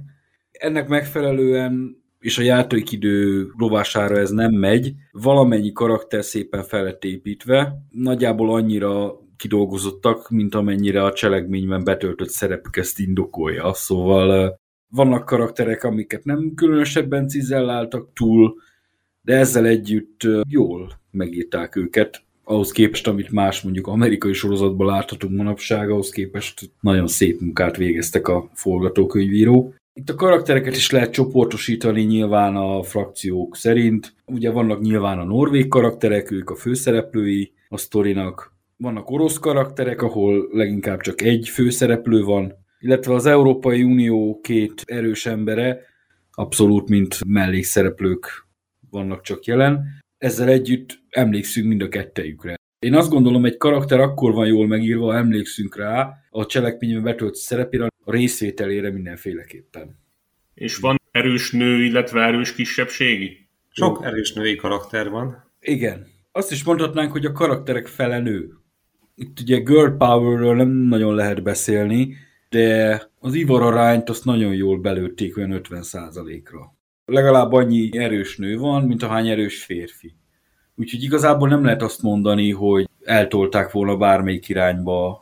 Karakterek neme nem is játszik igazából szerepet. Egy karakter nem azért jó, mert ő nő, hanem azért, mert egy jól megírt karakter is. Attól függetlenül lehet nő és férfi is. Hát gondolom ez valami helyi sajátosság akkor, mert ez ugye nem illeszkedik akkor az általános popkulturális trendekbe. Legalábbis én ezt nem éreztem.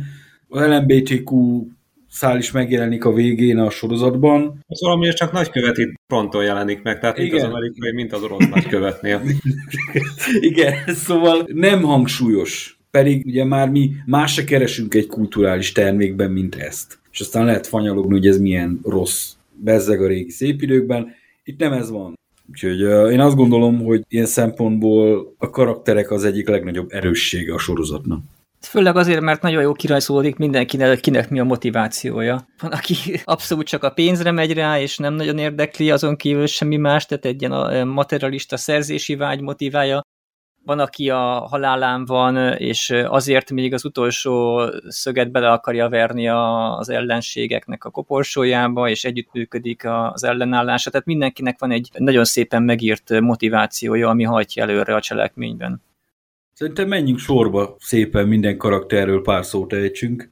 Kezdve a főszereplővel, a miniszterelnökkel, Jesper Bergel, aki egy ilyen sötétzöld gondolattal fordítja ki Norvégiát a négy sarkából. Ugye az ő pártja nyeri meg a választást azzal, hogy itt már pedig beződítjük Norvégiát, meg egész Európát még akkor is, ha ez Európának nem tetszik, és hogy az olajat el kell felejteni.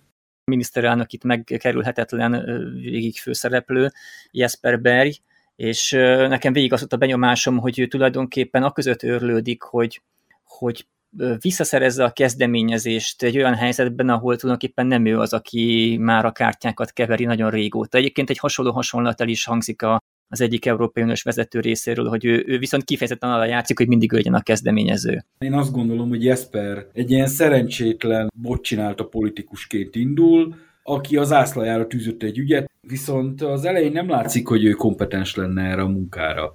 Közben sem mindig. Politikusnak jó, de államférfinak csak egy ilyen kényszer államférfi. Hát politikus, tehát a államférfinek nem feltétlenül mondanám.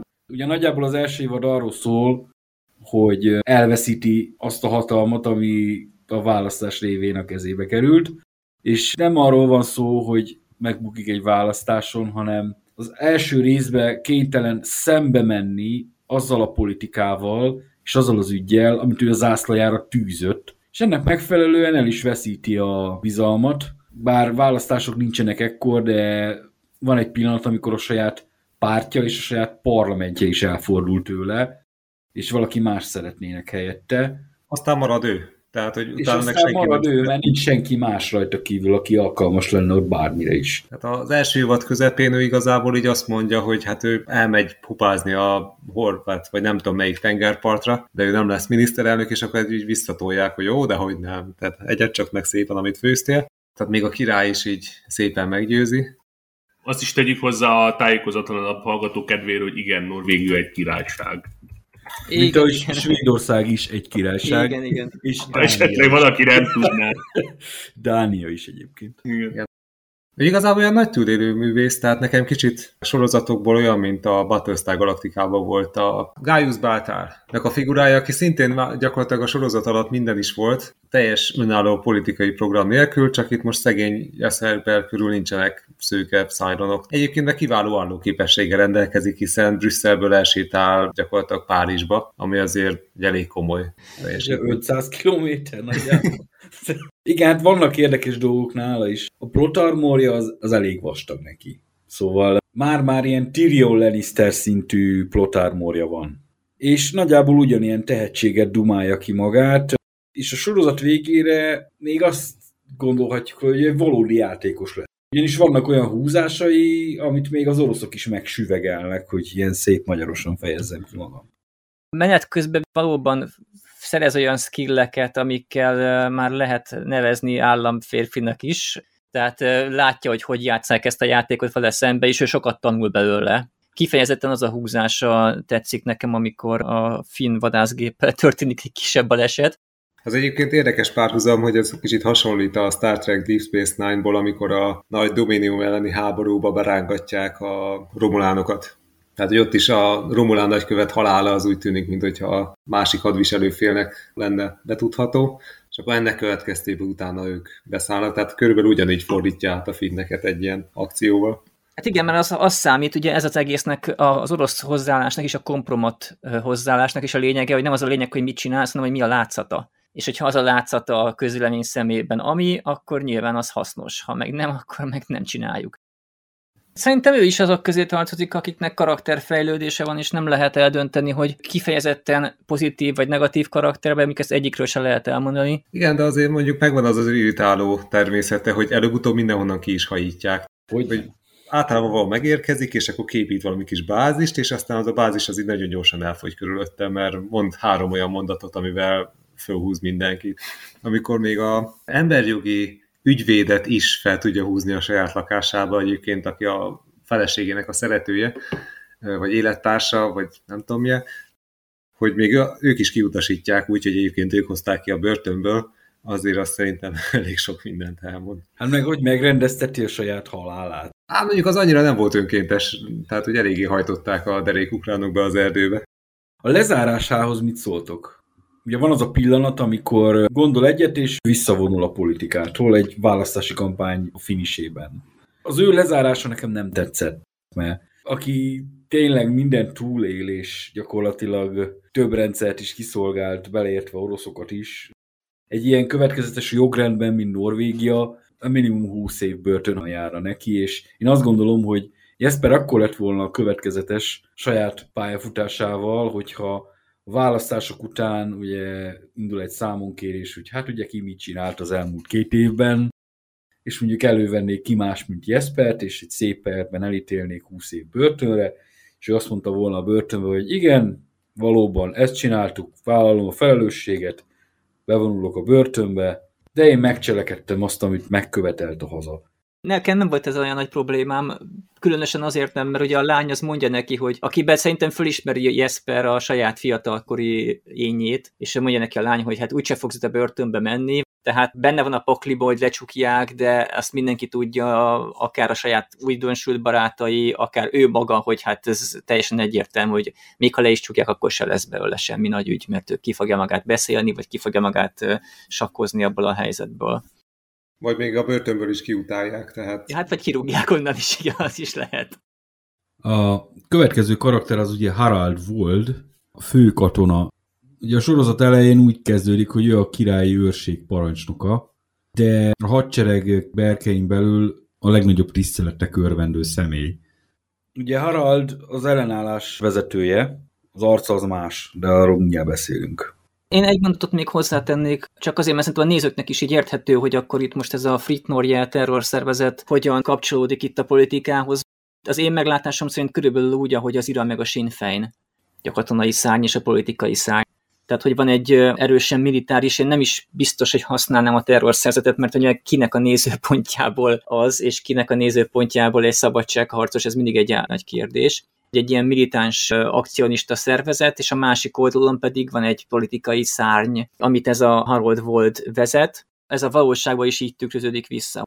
Nekem az is nagyon tetszett, hogy jól ábrázolta a sorozat, hogy azt a kvázi hangulatát a társadalomnak, hogy itt azért a többség támogatta ezt a Free Norét, vagy így, vagy úgy, vagy aktívan, vagy passzívan. Nem volt azzal a szerzettel szemben ellenállás a, a, a társadalmon belül. Tehát amikor ők el akartak valamit érni, többé-kevésbé, mint kés a vajon mentek át, kivéve persze, amikor a titkosszolgálatokkal szembesültek. Egyébként a norvég társadalmon belül támogatva van. Igen, de ez csak addig tartott, amíg a katonai szárnyát a Frit Norgénak meg nem semmisítették az oroszok. Igen. Ez egy olyan szervezet volt, amit úgy komplette felszámoltak. És maga Harald jelentette be, hogy ennyi volt fiú. Én azt gondolom, hogy az ő karaktere csak katonaként volt képes működni. Még egyfajta játékos is lehetett egy ideig, amíg katonai vonalon lehetett tevékenykedni. Lett légyen szó a Frit Norge terrorszervezetről, a hadseregről, a haditengerészetről, illetve azokról a közös akciókról, amikor Jesperrel alkalmi szövetséget kötöttek. Tehát mondjuk az első adandó alkalommal Jesper így kipaterolja gyorsan a miniszterelnöki asztaltól. Szegény, valami pár órát tölthetett el legfeljebb, ilyen kvázi diktátorként. Igen, a második évad végén van egy katonai pucs, amit Harald hajt végre. Állítólag azért, hogy előkészítse Jespernek a terepet, de hát ez nem felel meg a valóságnak. Hát ott az anitás kiegyezés az kicsit úgy számára nem volt elfogadható. A bánkban jutott az eszembe, hogy a királynőt megölnötök, félnetek. Nem kell félni, nem jó kell lesz. félnetek, jó lesz. És ugye, hogy hova tesszük a veszőt, teljesen más jelent a dolog. És hát ugye ez a tragédiája voltnak, hogy betű szerint veszi a dolgokat, és végén el is hangzik egy beszélgetés, hogy de hát nem arról van szó, hogy félreállítjuk Anitát, hogy most akkor fizikálisan kinyírjuk, hanem politikailag kinyírjuk. Ígérünk neki egy szép állást az üzleti szférában, de politikailag több szerepet ő nem kap. Ehhez képest Harald az konkrétan nagyon löveti Anitát. Rámentett. Ezzel együtt meg is méretteti magát a választáson, ahol egy ilyen Jesper Harald belharcá alakul az egész Magdem akciókkal együtt, ahol savval öntögetik le egymás szimpatizánsait, és végül magát Haraldot is. Anita? Nekem abszolút egyik, hanem a kedvenc karakterem volt az egészben. Anita Rüg, aki Igen. megpróbálja a kezdeményezést átvenni az oroszoktól, később miniszterelnök is lesz. Neki vannak olyan húzásai a hatalom átvétele kapcsán, amik nekem úgy tűnik legalábbis, hogy értette, vagy megértette a Jesper Berg mellett, mint titkár, hogy milyen irányban lehetne az oroszokat kitolni Norvégiából. Végül persze nyilván neki se sikerül, nem ő oldja fel itt a problémát, de jó kezdeményezései vannak, és ő az, aki nekem legalábbis a legnagyobb karakterfejlődést mutatja a sorozatban. Tehát ő egy ilyen intéző emberből tulajdonképpen, aki a miniszterelnök ügyeit intézi, lesz miniszterelnök. Egyébként miniszterelnök Jesper Berg akarata ellenére, mert neki nem osztanak lapot kvázi abban a pillanatban, amikor egy új kabinetet akarnak fölállítani, és ő ezt a problémát is keresztül húzza. Szerintem sokat tanul kvázi abban az időszakban, amikor ő csak egy ilyen talpas, sokat lát azokból az ügyekből, amik az oroszokkal mennek, és végül is ő az egyetlen szerintem abban a kabinetben, aki vég, mindenről tud, tehát átlátta a helyzetet A-tól Z-ig, így végül is nem is meglepő az, hogy tud reagálni és kezdeményezni később, és talán neki van a legszomorúbb sorsa is. Egyébként Anita a második évad egyik fő karaktere, miután Jesper ugye hagyni kénytelen az országot. Igen, szegény Anita, ő úgy elég pragmatikusan indul, mert ő szeretett volna magának egy miniszteri pozíciót, azt nem adták meg neki az emigráns kormányból, úgyhogy csinált magának otthon egy saját kormányt. És az elején egyébként egész jól játszott tényleg azt a chicken game amit űz az oroszokkal, hogy, hogy mindig elviszi a, őket a falig valamennyire. Tehát sokkal hatékonyabban dolgozik mondjuk, mint a Jesper Berg, de utána valahogy így beleragad ebbe az orosz kooperációba, tehát túlságosan közel kerül az Irina Szidrova nagykövet asszonyhoz, és hogy nem látja be igazából, mikor kellett volna eldobni ezt a kapcsolatot, ahhoz, hogy ne váljon kollaboránsá az ellenállás és a katonaság szempontjából ami aztán végül is utána szegénynek így a végét is jelenti. Meg hát itt tanulságos az, hogy titkári pozícióban árulja el a Jesperberget, de igazából őt meg a saját titkára árulja be, mert hogy az vezeti kávé mögötte az teljes ellenállást, ami azért valahol mókás tényleg egy ilyen abszolút sótlan figuraként indul, egy ilyen Lázár Jánosi táska hordozó figuraként, és jó helyzetértékelésről is tanúbizonyságot szerez akkor, amikor a katonai pucs keretében Jesperhez menekül. Igen, azt tegyük hozzá, hogy a szeretője volt egyébként. Nem véletlenül a, a titkára, mert hát igen, a, ez a szeretője is egyben a Jespernek. Úgyhogy ez egy nagyon szép szerelmi szál is benne, hogy hogyan fordulnak egymás ellen aztán a szeretők. Meg amikor ja. lelövik a videón a Jespert, akkor azért látszik, hogy megérinti a lelkét, tehát hogy nem csak az van, hogy hát ez van. Ő nem egy szociopata politikus karakter, akiből mondjuk lehet néhányat találni a sorozat során. Igen. Ugye van nekünk itt egy fusing, egy Hans Martin Dupik főtörzs, hát. olyan, mint Fusé, hogy nem tudom, hány rendszert szolgál ki. Igen, de Fusé hatékony volt. Tehát, hogy Fusé tudjuk, hogy mindig kit szolgált, saját magát. Jutvik nem volt koncepciója, hogy igazából mit csinál. Igen, hát ugye onnan indul a karrierje, hogy megmenti a nagykövetasszony életét. Igen, tehát a saját miniszterelnökét azt nem. Azt nem, de az orosz az igen, és nagyjából onnastól kezdve ö, folyamatosan túlnyeri magát, folyamatosan képességeit meghalaló pozícióba kerül, és sajnos ilyen eszközé válik a, a játszmában. Szóval nem mint a bábukat mozgató figura, hanem mint bábú figura. Ő egy ilyen teljesen elfű, biztonsági szakemberből lett előléptetve igazából titkosszolgálati vezetővé, úgyhogy hát a kompetenciái azért kicsit elmaradnak a főnök asszonyétól. Tehát, hogy ő, ő abban a szerepben, amiben bekerült a sorozat elején, ott abban tökéletesen teljesített, tehát, hogy a merénylőt azt elkapta időben, de igazából nála nem lehetett azt látni, hogy neki mi a motivációja. Mert azon kívül, hogy hajkurásza az ellenállást jobban, mint a szovjetek, valójában neki egyébként menlevele volt, tehát pont azt írták alá neki, hogy bármit csinálhat, azt ő valójában a Norvégiáért teszi, tehát őt úgy építik be az oroszokhoz, azért, vagy oroszokhoz, hát azért kell ilyen kettős játszmát játszania, hogy ezzel kvázi fedést adjon annak, hogy egyébként ő Norvégiáért dolgozik csak azt ugye ezt nem találják azt a szerződést, nem tudom, hogy hangzik el ez a magyar verzióban, ezt a, ezt a megállapodását a Jesperrel, hogy, hogy ő kázi fel van mentve, bármit megtehet, mert ő azért van ott, hogy elnyeri az oroszok bizalmát, akkor információkat szerezzen, stb. stb. Tehát ezzel próbál is élni, csak ugye hát azt említettük, hogy az orosz titkosszolgálat három-négy lépés előttük van állandóan, tehát hiába szerez meg valamilyen információt, tökéletesen mindegy, mert nem, nem, ők, nem ők vannak a kezdeményező helyzetben. Sőt, már a napi munkája elvégzéséhez is rá van szorulva állandóan az orosz titkosszolgálata. Pontosan. Illetve a hírszerzésre. Szóval olyan szinten kollaboránsá válik, hogy keveseknek sikerül ennél jobban. Igen. Tehát, hogy elvileg ők neki kéne lenni a tisztességes gumitalpú karakternek, akinek nincsenek külsebb erkölcsi fenntartásai, és igazából azzal, hogy nem az rámutat arra, hogy ez a szakma miért követeli meg valószínűleg ezt a hozzáállást. És egyébként a színész az nagyon jól alakít, mert ahogy így haladunk a, negy, vagy a harmadik évad felé, egyre gyűröttebb, meg egyre tényleg, tehát nem tudom, mit csináltak szegényel, hogy nem hagyták aludni de hogy úgy látszik rajta az a fajta szembesülés, amikor így érzi, hogy hát azért így húzód, vagy csúsznak össze körülötte a falak. Igen. És hogy már nem az a legnagyobb probléma, hogy mondjuk nem fog jutni élve a orosz nagykövetségnek az alaksorából, tehát hogy bedarálják gyakorlatilag az események szegényt. Igen, sajnos rosszul járt. És egy ilyen tragikus íve van. Nagyjából sejthető az első évad közepétől, hogy neki mi lesz a vége ő neki addig van lehetősége bármire, amíg az orosz megszállást tart.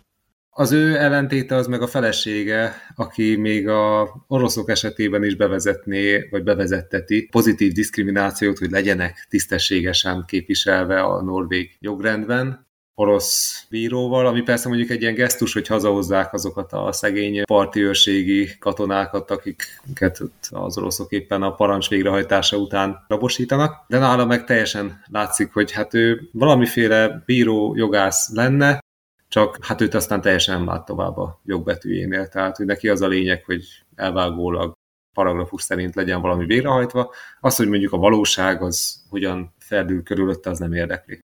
Mm. És ezt úgy többször el is mondja. Ezért egy tragikus figura ez a Hans Martin. Bente!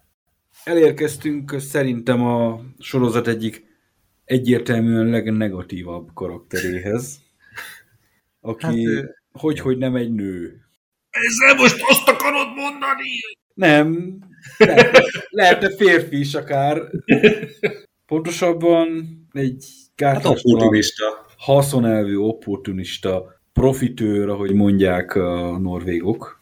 Ugye a, közösségi médiában lezajlott kampány, ez a Magdem, ez első körben az ilyen figurák ellen irányult, mint a Bentenorum. Ő olyan értelemben hasonló pályát jár be, mint a Hans Martin, hogy folyamatosan az, az orosz medve ölelésére van kényszerülve. Ez egészen addig működik, hogy a harmadik évadban már Moszkvában él és dolgozik az alaphiba, amit ő elkövet, az az, hogy bele van kényszerítve az elején egy olyan helyzetbe, hogy nincs bevétele, viszont valahogy működtetni akarja az éttermét, és akkor ezt kihasználják az oroszok, kvázi oda betelepülnek hozzá, innen van bevétele, és innentől kezdve csak akkor kooperál a ellenállókkal, amikor abba, abba vagy bele van kényszerítve, vagy közvetlen hasznot lát belőle. Hát jó, de azért mondjuk ő úgy két oldalra dolgozott. Hát... Neki köszönhetően rabolják el azért a nagykövetasszonyt, meg hogyha igazából kicsit lett volna kiállása, akkor még a, azt a hotelt is úgy rendezték volna át. Bár aztán kiderült, hogy az teljes elterelés volt. Én például úgy láttam, hogy ő csak akkor segítette a Norvég ellenállást, amikor abba bele volt kényszerítve. Tehát ő nem... Hát nem amikor zsarolták. Igen, amikor zsarolták. Tehát ez pontosan az a szituáció, ami, ami ugye azt jelenti, hogy valójában az oroszoknak dolgozik. Szerintem a, a Bentenorum az egy egyértelműen beépített orosz ügynök. Szóval nincs más magyarázat erre. Olyan szinten megtehet bármit egyszerű üzletasszonyként, hogy azt kevesebbért is ölnek meg embereket a sorozatban. Az igazi nagy túlélő az mégiscsak ő. Ugye... Mondjuk én a szegény Nikolajt sajnáltam emiatt. Tehát... És ugye ilyen szempontból olyan bente, mint a, az ember a Fellegvárban volt Juliana, hogy a halálangyala. A tankhadosztály. A, aki, akivel kapcsolatba kerül, az el fog patkolni, függetlenül attól, hogy milyen nemzetiségű. Szóval... Hát meg főleg, hogyha van mögött egy nyitott ablak, és igen, dohányzik a szállodában. Igen, tehát... igen. Gyakorlatilag nem egy életbiztosítás üzletelni vele, úgy a közelében tartózkodni, mert ott el fognak hullani a, a szereplők olyannyira igaz, amit mondtatok azzal kapcsolatban, hogy mennyire volt védett, és bármit megtehetett, hogy az a gyilkosság is, amit ő kvázi véletlenül elkövet, az is el van kenve, tehát megteheti még azt is, hogy, hogy a, egy fontos oligarchát eltesz lábalól, akár véletlenül, akár nem, és nincsen következménye. Tehát ennyire bevédik az oroszok, ennyire fontos a számukra. És a legfurcsább áldozata az éppen az élettársa, az az újságíró, Thomas Eriksen, akinek a halálával együtt az írott sajtót is elbúcsúztattuk a sorozatból. Egy, az is egy jó jelent egyébként, ha már így kiemelted ezt negatív karakterként a Bentanórumot, hogy a végén leoltódik a villany pont akkor, amikor találkozna az elnökkel ott Moszkvában. Csön belép a terembe, és a tök jól összeérnek a szálak, hogy így ráoltódik a villany, mert közben meghekkelik az elektromos hálózatot. És ez egy nagyon-nagyon szép befejezése az ő, ő karrierjének, hogy kvázi pont célba érne, és akkor nincs villany. A sötétségbe távozott. Igen, igen. Minden értelemben. Ugye van egy tőrőmetszett pszichopatánk is a sorozatban, ez pedig a Christensen. Nem, nem hiszem, hogy pszichopata lenne. Hát most a kislány nem ölte meg, tehát... Ő nem mint katona pszichopata, mint egy gyilkos kell elképzelni, hanem mint egy ilyen politikai pszichopata. Én azt gondolom, hogy ha nem lett volna ennyire radikális és ennyire állhatatos, akkor akár egy nagyobb játékossá is kinőhette volna magát, ehhez képest ő megmaradt az egyszerű katona szintjén, de ott meg, hogy mondjam, képességé... Hát azért kimaxolta az élet. Tehát... Igen. Ő, neki minden összejött, szóval kétszer majdnem megölt a nagykövet asszonyt. Gyakorlatilag ő volt az egyik végrehajtója a Frit Norger terrorakcióinak. Viszont pont emiatt gyanús nekem. Szerintem ő egy áttételesen a háttérből mozgatott orosz figura. Akár igazából lehetne. Nem egyértelmű, mert sokszor semmi nem indokolja ezt a fajta vérszomjas hozzáállását.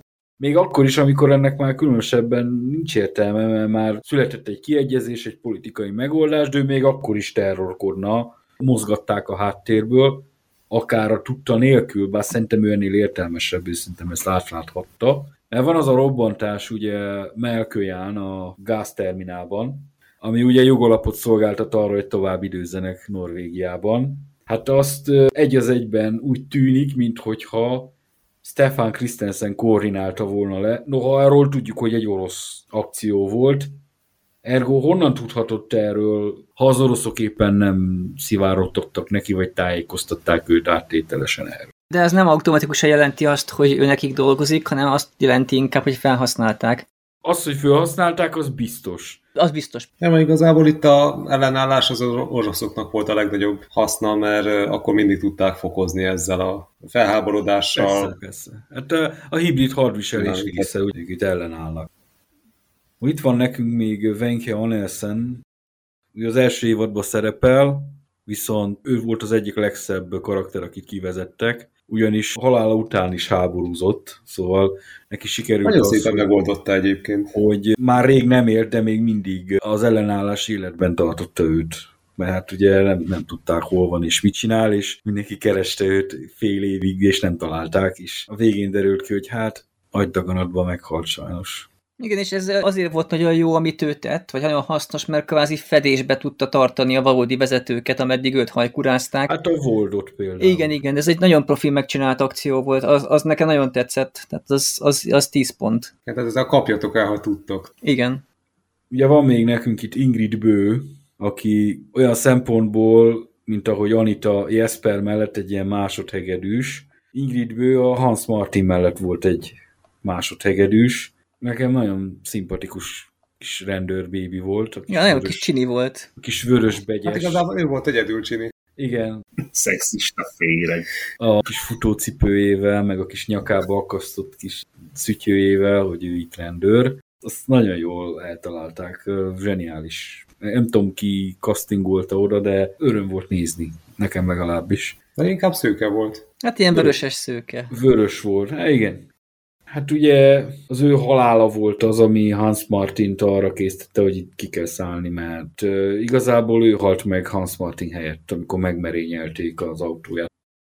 Javaslom, akkor térjünk át az orosz karakterekre, mert eddig csak nagyon futólag említettétek őket. Igazából egy jelentős orosz karakter van, ez pedig az orosz nagykövet asszony, Irina Szidorova, egyébként valamelyik balti államból származó színésznő játszik, ránézés egy ilyen tíz évvel idősebb szőkített Tarja Turunen kinézetre.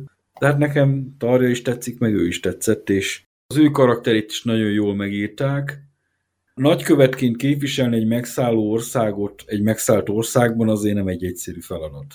Főleg az, hogy félig ilyen óvónéniként is kellett viselkedni, hogy így megmondta a norvégoknak, hogy ti most így mit csináltok, mert volt mindig egyértelmű számukra. Itt látszott rajta is, hogy iszonyatos nyomás nehezedik rá föntről. Ugye az oroszok oldalán is több konkuráló frakció működött. Ugye volt a hivatalos vonal, amit Szidirova képvisel, de ezen kívül ott volt a jobb keze Gosev, Vladimir Gosev a hírszerzés főnöke, aki hát olyan nagy szerepet nem játszott a sorozatban, azon kívül, hogy Hans Martinnak segítséget nyújtott, ha éppen elakadt a nyomozás. Visszatérve Szidorovára, kis túlzással egyébként ő volt a norvég kormány feje. Így van, igen, erre utalnak Mondjuk is. a második évadban. A harmadik évadban, amikor a legfelsőbb bírósággal feloszlatják a parlamentet, ott eléggé utalnak rá. Én egyetlen egy problémát látok az ő karakterével, ami teljességgel karakteridegen volt, és az egyetlen beleerőltetett LMBTQ-s elem. A, a harmadik évadban kinyírták azt a karaktert, tehát hogy addig gyönyörűen felépített. Igen, igen. Szóval az, hogy ő valójában vegyes tüzelésű, azt a karaktert úgy elcseszték, mint ahogy. Igazából kiderült, hogy nincs stratégiája arra az esetre, hogyha ez így mégse jönne össze, vagy hogyha Moszkvából leváltanák, tehát hogy ő már azon a szinten űzte a nagy politikát, hogy azért az ember elvált volna nála még kettő-három útlevelet, ami előkerül a trezorból, meg egy magángépet, ami úgy várja egy tetszőleges reptéren, és akkor kimegy aztán viszont ángos. Tehát ehhez képest szegény azért úgy eléggé befestette magát a sarokba a harmadik évadba, úgyhogy az, az egy csúnya lépés volt a forgatókönyvíróktól. Meg az is, hogy hiába van norvég titkosszolgálat, és erről nem tudnak, hogy a Szidirova az leszbikus. Tehát azért ez így meredek, hogy egyébként akkor mit csinál a titkosszolgálat. Jó, egyébként nem szerepelt rossz a titkosszolgálat, de egyébként alapinformációt a megszálló hatalmaknak, a, vagy hatalom vezetőjéről nem gyűjtik be, vagy nem tudnak róla, azért ez elég meredek. Ezt nyugodtan felhasználhatták volna ellene bármelyik meleg pillanatban, de nem tették, mert nem tudták. Vagy ha tudták, akkor nem. Vagy nem volt etikus. Ja, az is lehet. Jó, ezt értem, ezt a megközelítést, de azért abban a helyzetben, amiben volt a norvég kormány sokszor, abban a helyzetben bőven etikus lett volna. Ezzel együtt azt gondolom, hogy Szidorova nem tudott tényezővé válni egyáltalán. Ő mindvégig egy eszköz maradt az orosz hivatalos vonal kezében. Ugye próbáltak a harmadik évadban ezzel az LMBTQ vonallal valamilyen súlyt adni neki, de az meg már annyira karakteridegen volt, hogy nem tudott működni rendesen. Ez pont olyan, mint az új Star Wars sorozatban, az Skywalker korában, hogy hát kiderül, hogy a Rey-nek a, a szülője az a Palpatine. És ezzel most kell előjönni. Tehát ezt nem tudta senki eddig. Vagy... De figyelj, most, most emlegessük fel azt sokat gyára, hogy a teljesen komolyan vett plot point az, hogy valahogy visszatért Palpatine, most hagyjuk már. Igen, körülbelül ennyire fér bele, meg annyira, mint a ember a fellegvárban a fekete kommunisták. Somehow Norway is occupied. Oh shit, most mi lesz? Most kb. ilyen. Szerintem ez az egész úgy tudott volna működni, ha mondjuk van a Szidorovának egy lánya, aki meleg. Vagy lehetett volna fia is akár, tök mindegy. És akkor hát Szidorova megmaradott volna kis anyácska szerepében, aki próbálta volna egyengetni az egyébként vegyes tüzelésű lányának az útját, és akkor azt mondhattuk volna, hogy igen, akkor ennek az LMBTQ vonalnak is lett volna rendesen helye ebben a sorozatban. Nem, itt a Szidirovából egy valójában jól működő karakterből kellett annyira megerőszakolni forgatókönyvben, hogy belőle egy LMBTQ személy legyen. Én láttam már ilyet amerikai sorozatokban, és ez az ott se tetszett.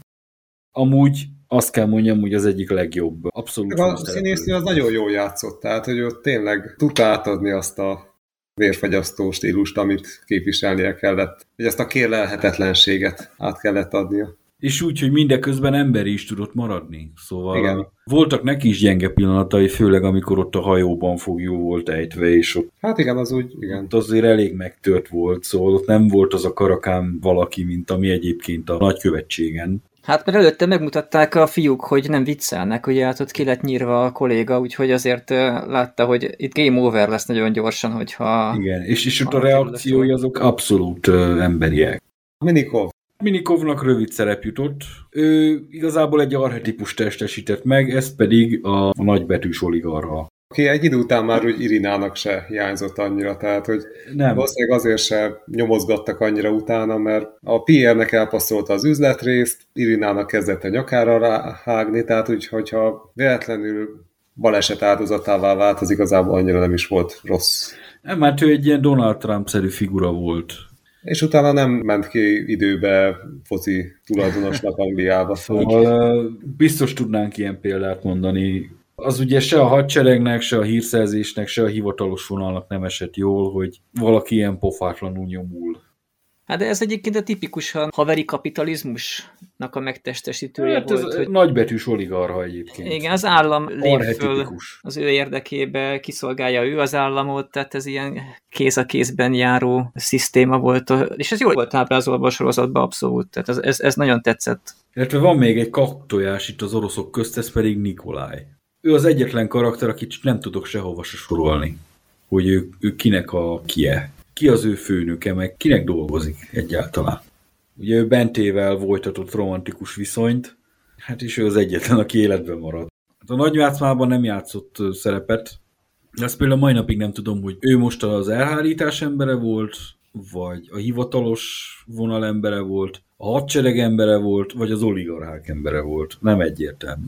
Úgy volt az elhárítás embere, hogy egyébként az oligarcháktól került be. Nekem úgy tűnt, hogy ő valójában korábban is, és hát később is oligarcháknak dolgozik, és egyébként meg ha kap valami hivatalos felkérést, akkor meg bedolgozik az államnak. Hát ez is olyan tipikus haveri kapitalizmus, hogy egyszer itt vagyok, egyszer ott vagyok, váltogatom a kabátomat, és akkor onnan megfizetnek, éppen ott vállalok szerepet. Orosz viszonylatban ezt nem is nehéz elképzelni, hogy valaki hétfőn mondjuk áll egy kidobó emberként egy diszkó előtt, valamelyik oligarha alkalmazottjaként, bemegy egy politikus lánya, megtetszik neki, hogy "Ö, milyen fes fiú vagy, és holnap már a, izé a nagykövetségen dolgozik ugyanilyen pozícióban.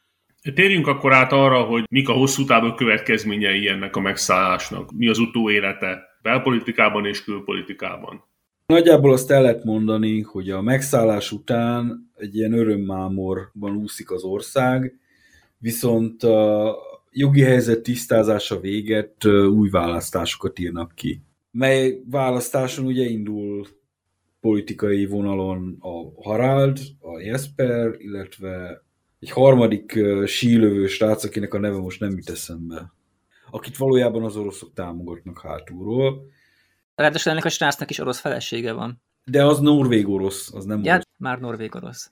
De mivel mindenki a Orbán Gyurcsány, akarom mondani, Jesper és Harald közti harccal van elfoglalva, ezért ez a nevető harmadik srác, ez súlytalan figurának indul, de aztán a végén mégiscsak ő lesz a befutó.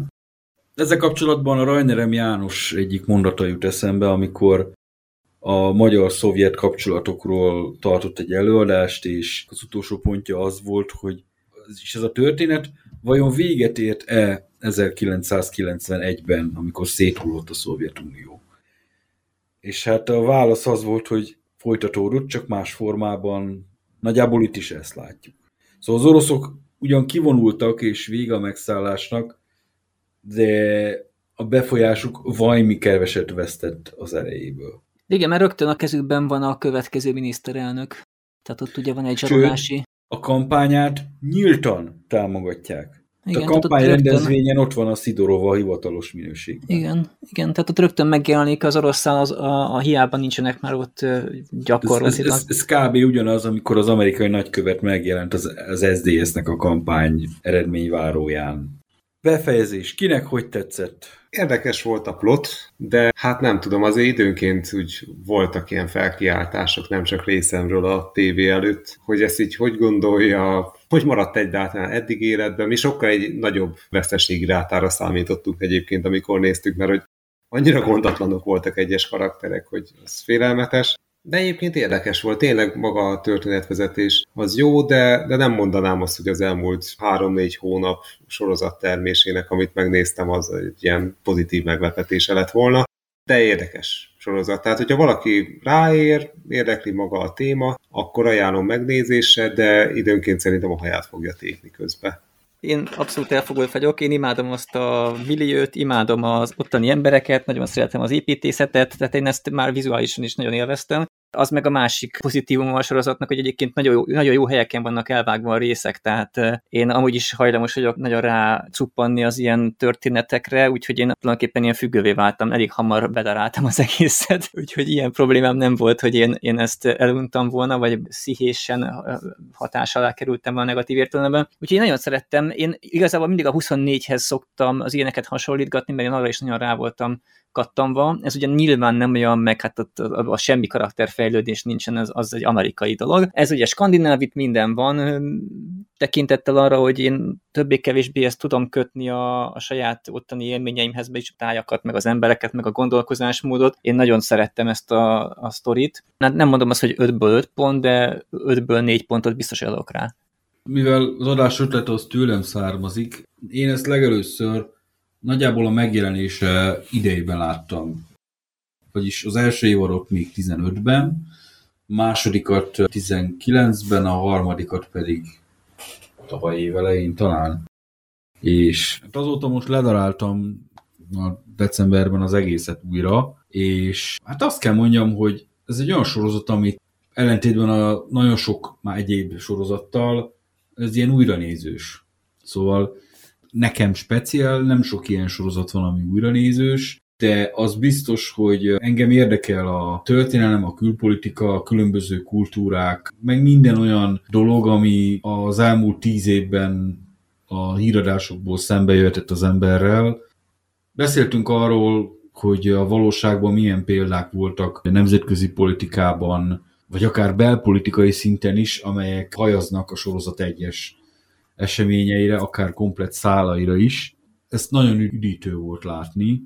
Ez egy nagyon jó alkalom volt arra, hogy ezekről a folyamatokról politikai elfogultság nélkül tudjunk ezen a sorozaton keresztül beszélni.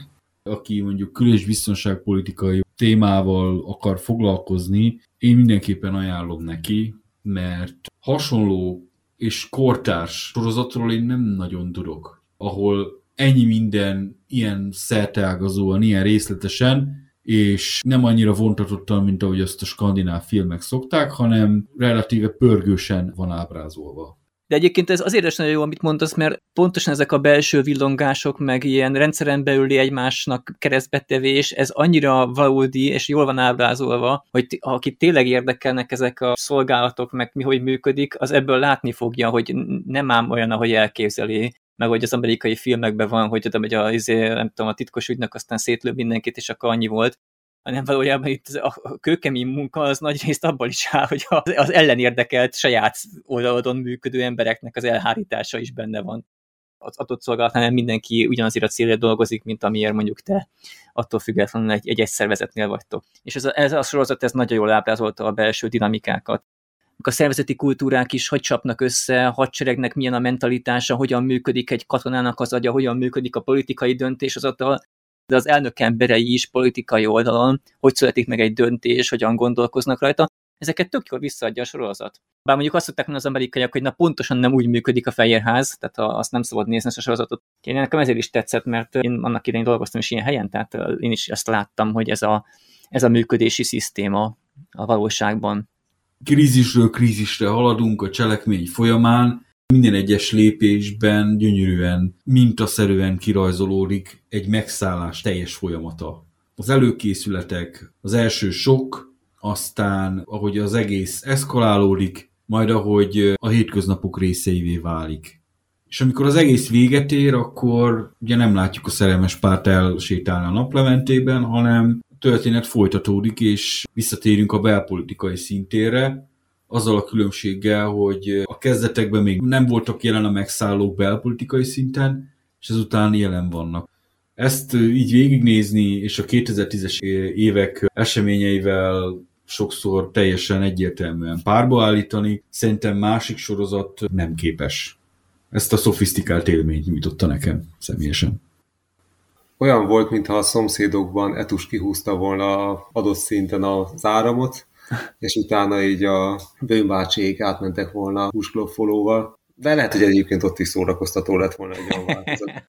Ja, megvan egy jelenet, amikor a, azt hiszem a Sümegi művész úr énekleckéket tart otthon, és nem tudnak aludni, meg hóbégatnak, meg zajonganak, és kitalálják a feriék, hogy hát ők megleckéztetik őt, és oda mennek az ajtajel, és elkezdenek ilyen csizmákba így dobolni, és amikor ajtót nyit Sümegi megkérdeti, mit csináltak, azt mondja, hát mi vagyunk itt a tömnek a névtánc csoportja, és most így gyakorlunk. És Úristen. Sümegi ebből értette, hogy hát bizony nem kéne olyan hangosan nyomni ezt a dolgot. Ez körülbelül ilyen... Ezeket te mikor láttad? Mert én kurvára nem emlékszem ezekre. És Hát, lebuktál, újra nézted az egész szomszédokat. Amúgy nem én láttam, hanem van egy nagyon jó barátom, aki Persze, jó szomszéd, van. aki a könyvelő négy napját írta, tudjátok. Na, mindegy, szóval tényleg van egy nagyon jó barátom, aki nagyon nagy szomszédok fanatikus, és ő kétszer végignézte a teljes Te sorozatot. jó Isten. Azon kívül, amikor adták a tévébe, és tud így idézni jelenteket, hogy mikor, hogy mi volt. Azt hiszem, hogy minden elhangzott, amit el szeretetek volna mondani. Köszönjük a figyelmet, és a legközelebbi viszont hallásra. Viszont hallásra. Viszont hallásra. Sziasztok!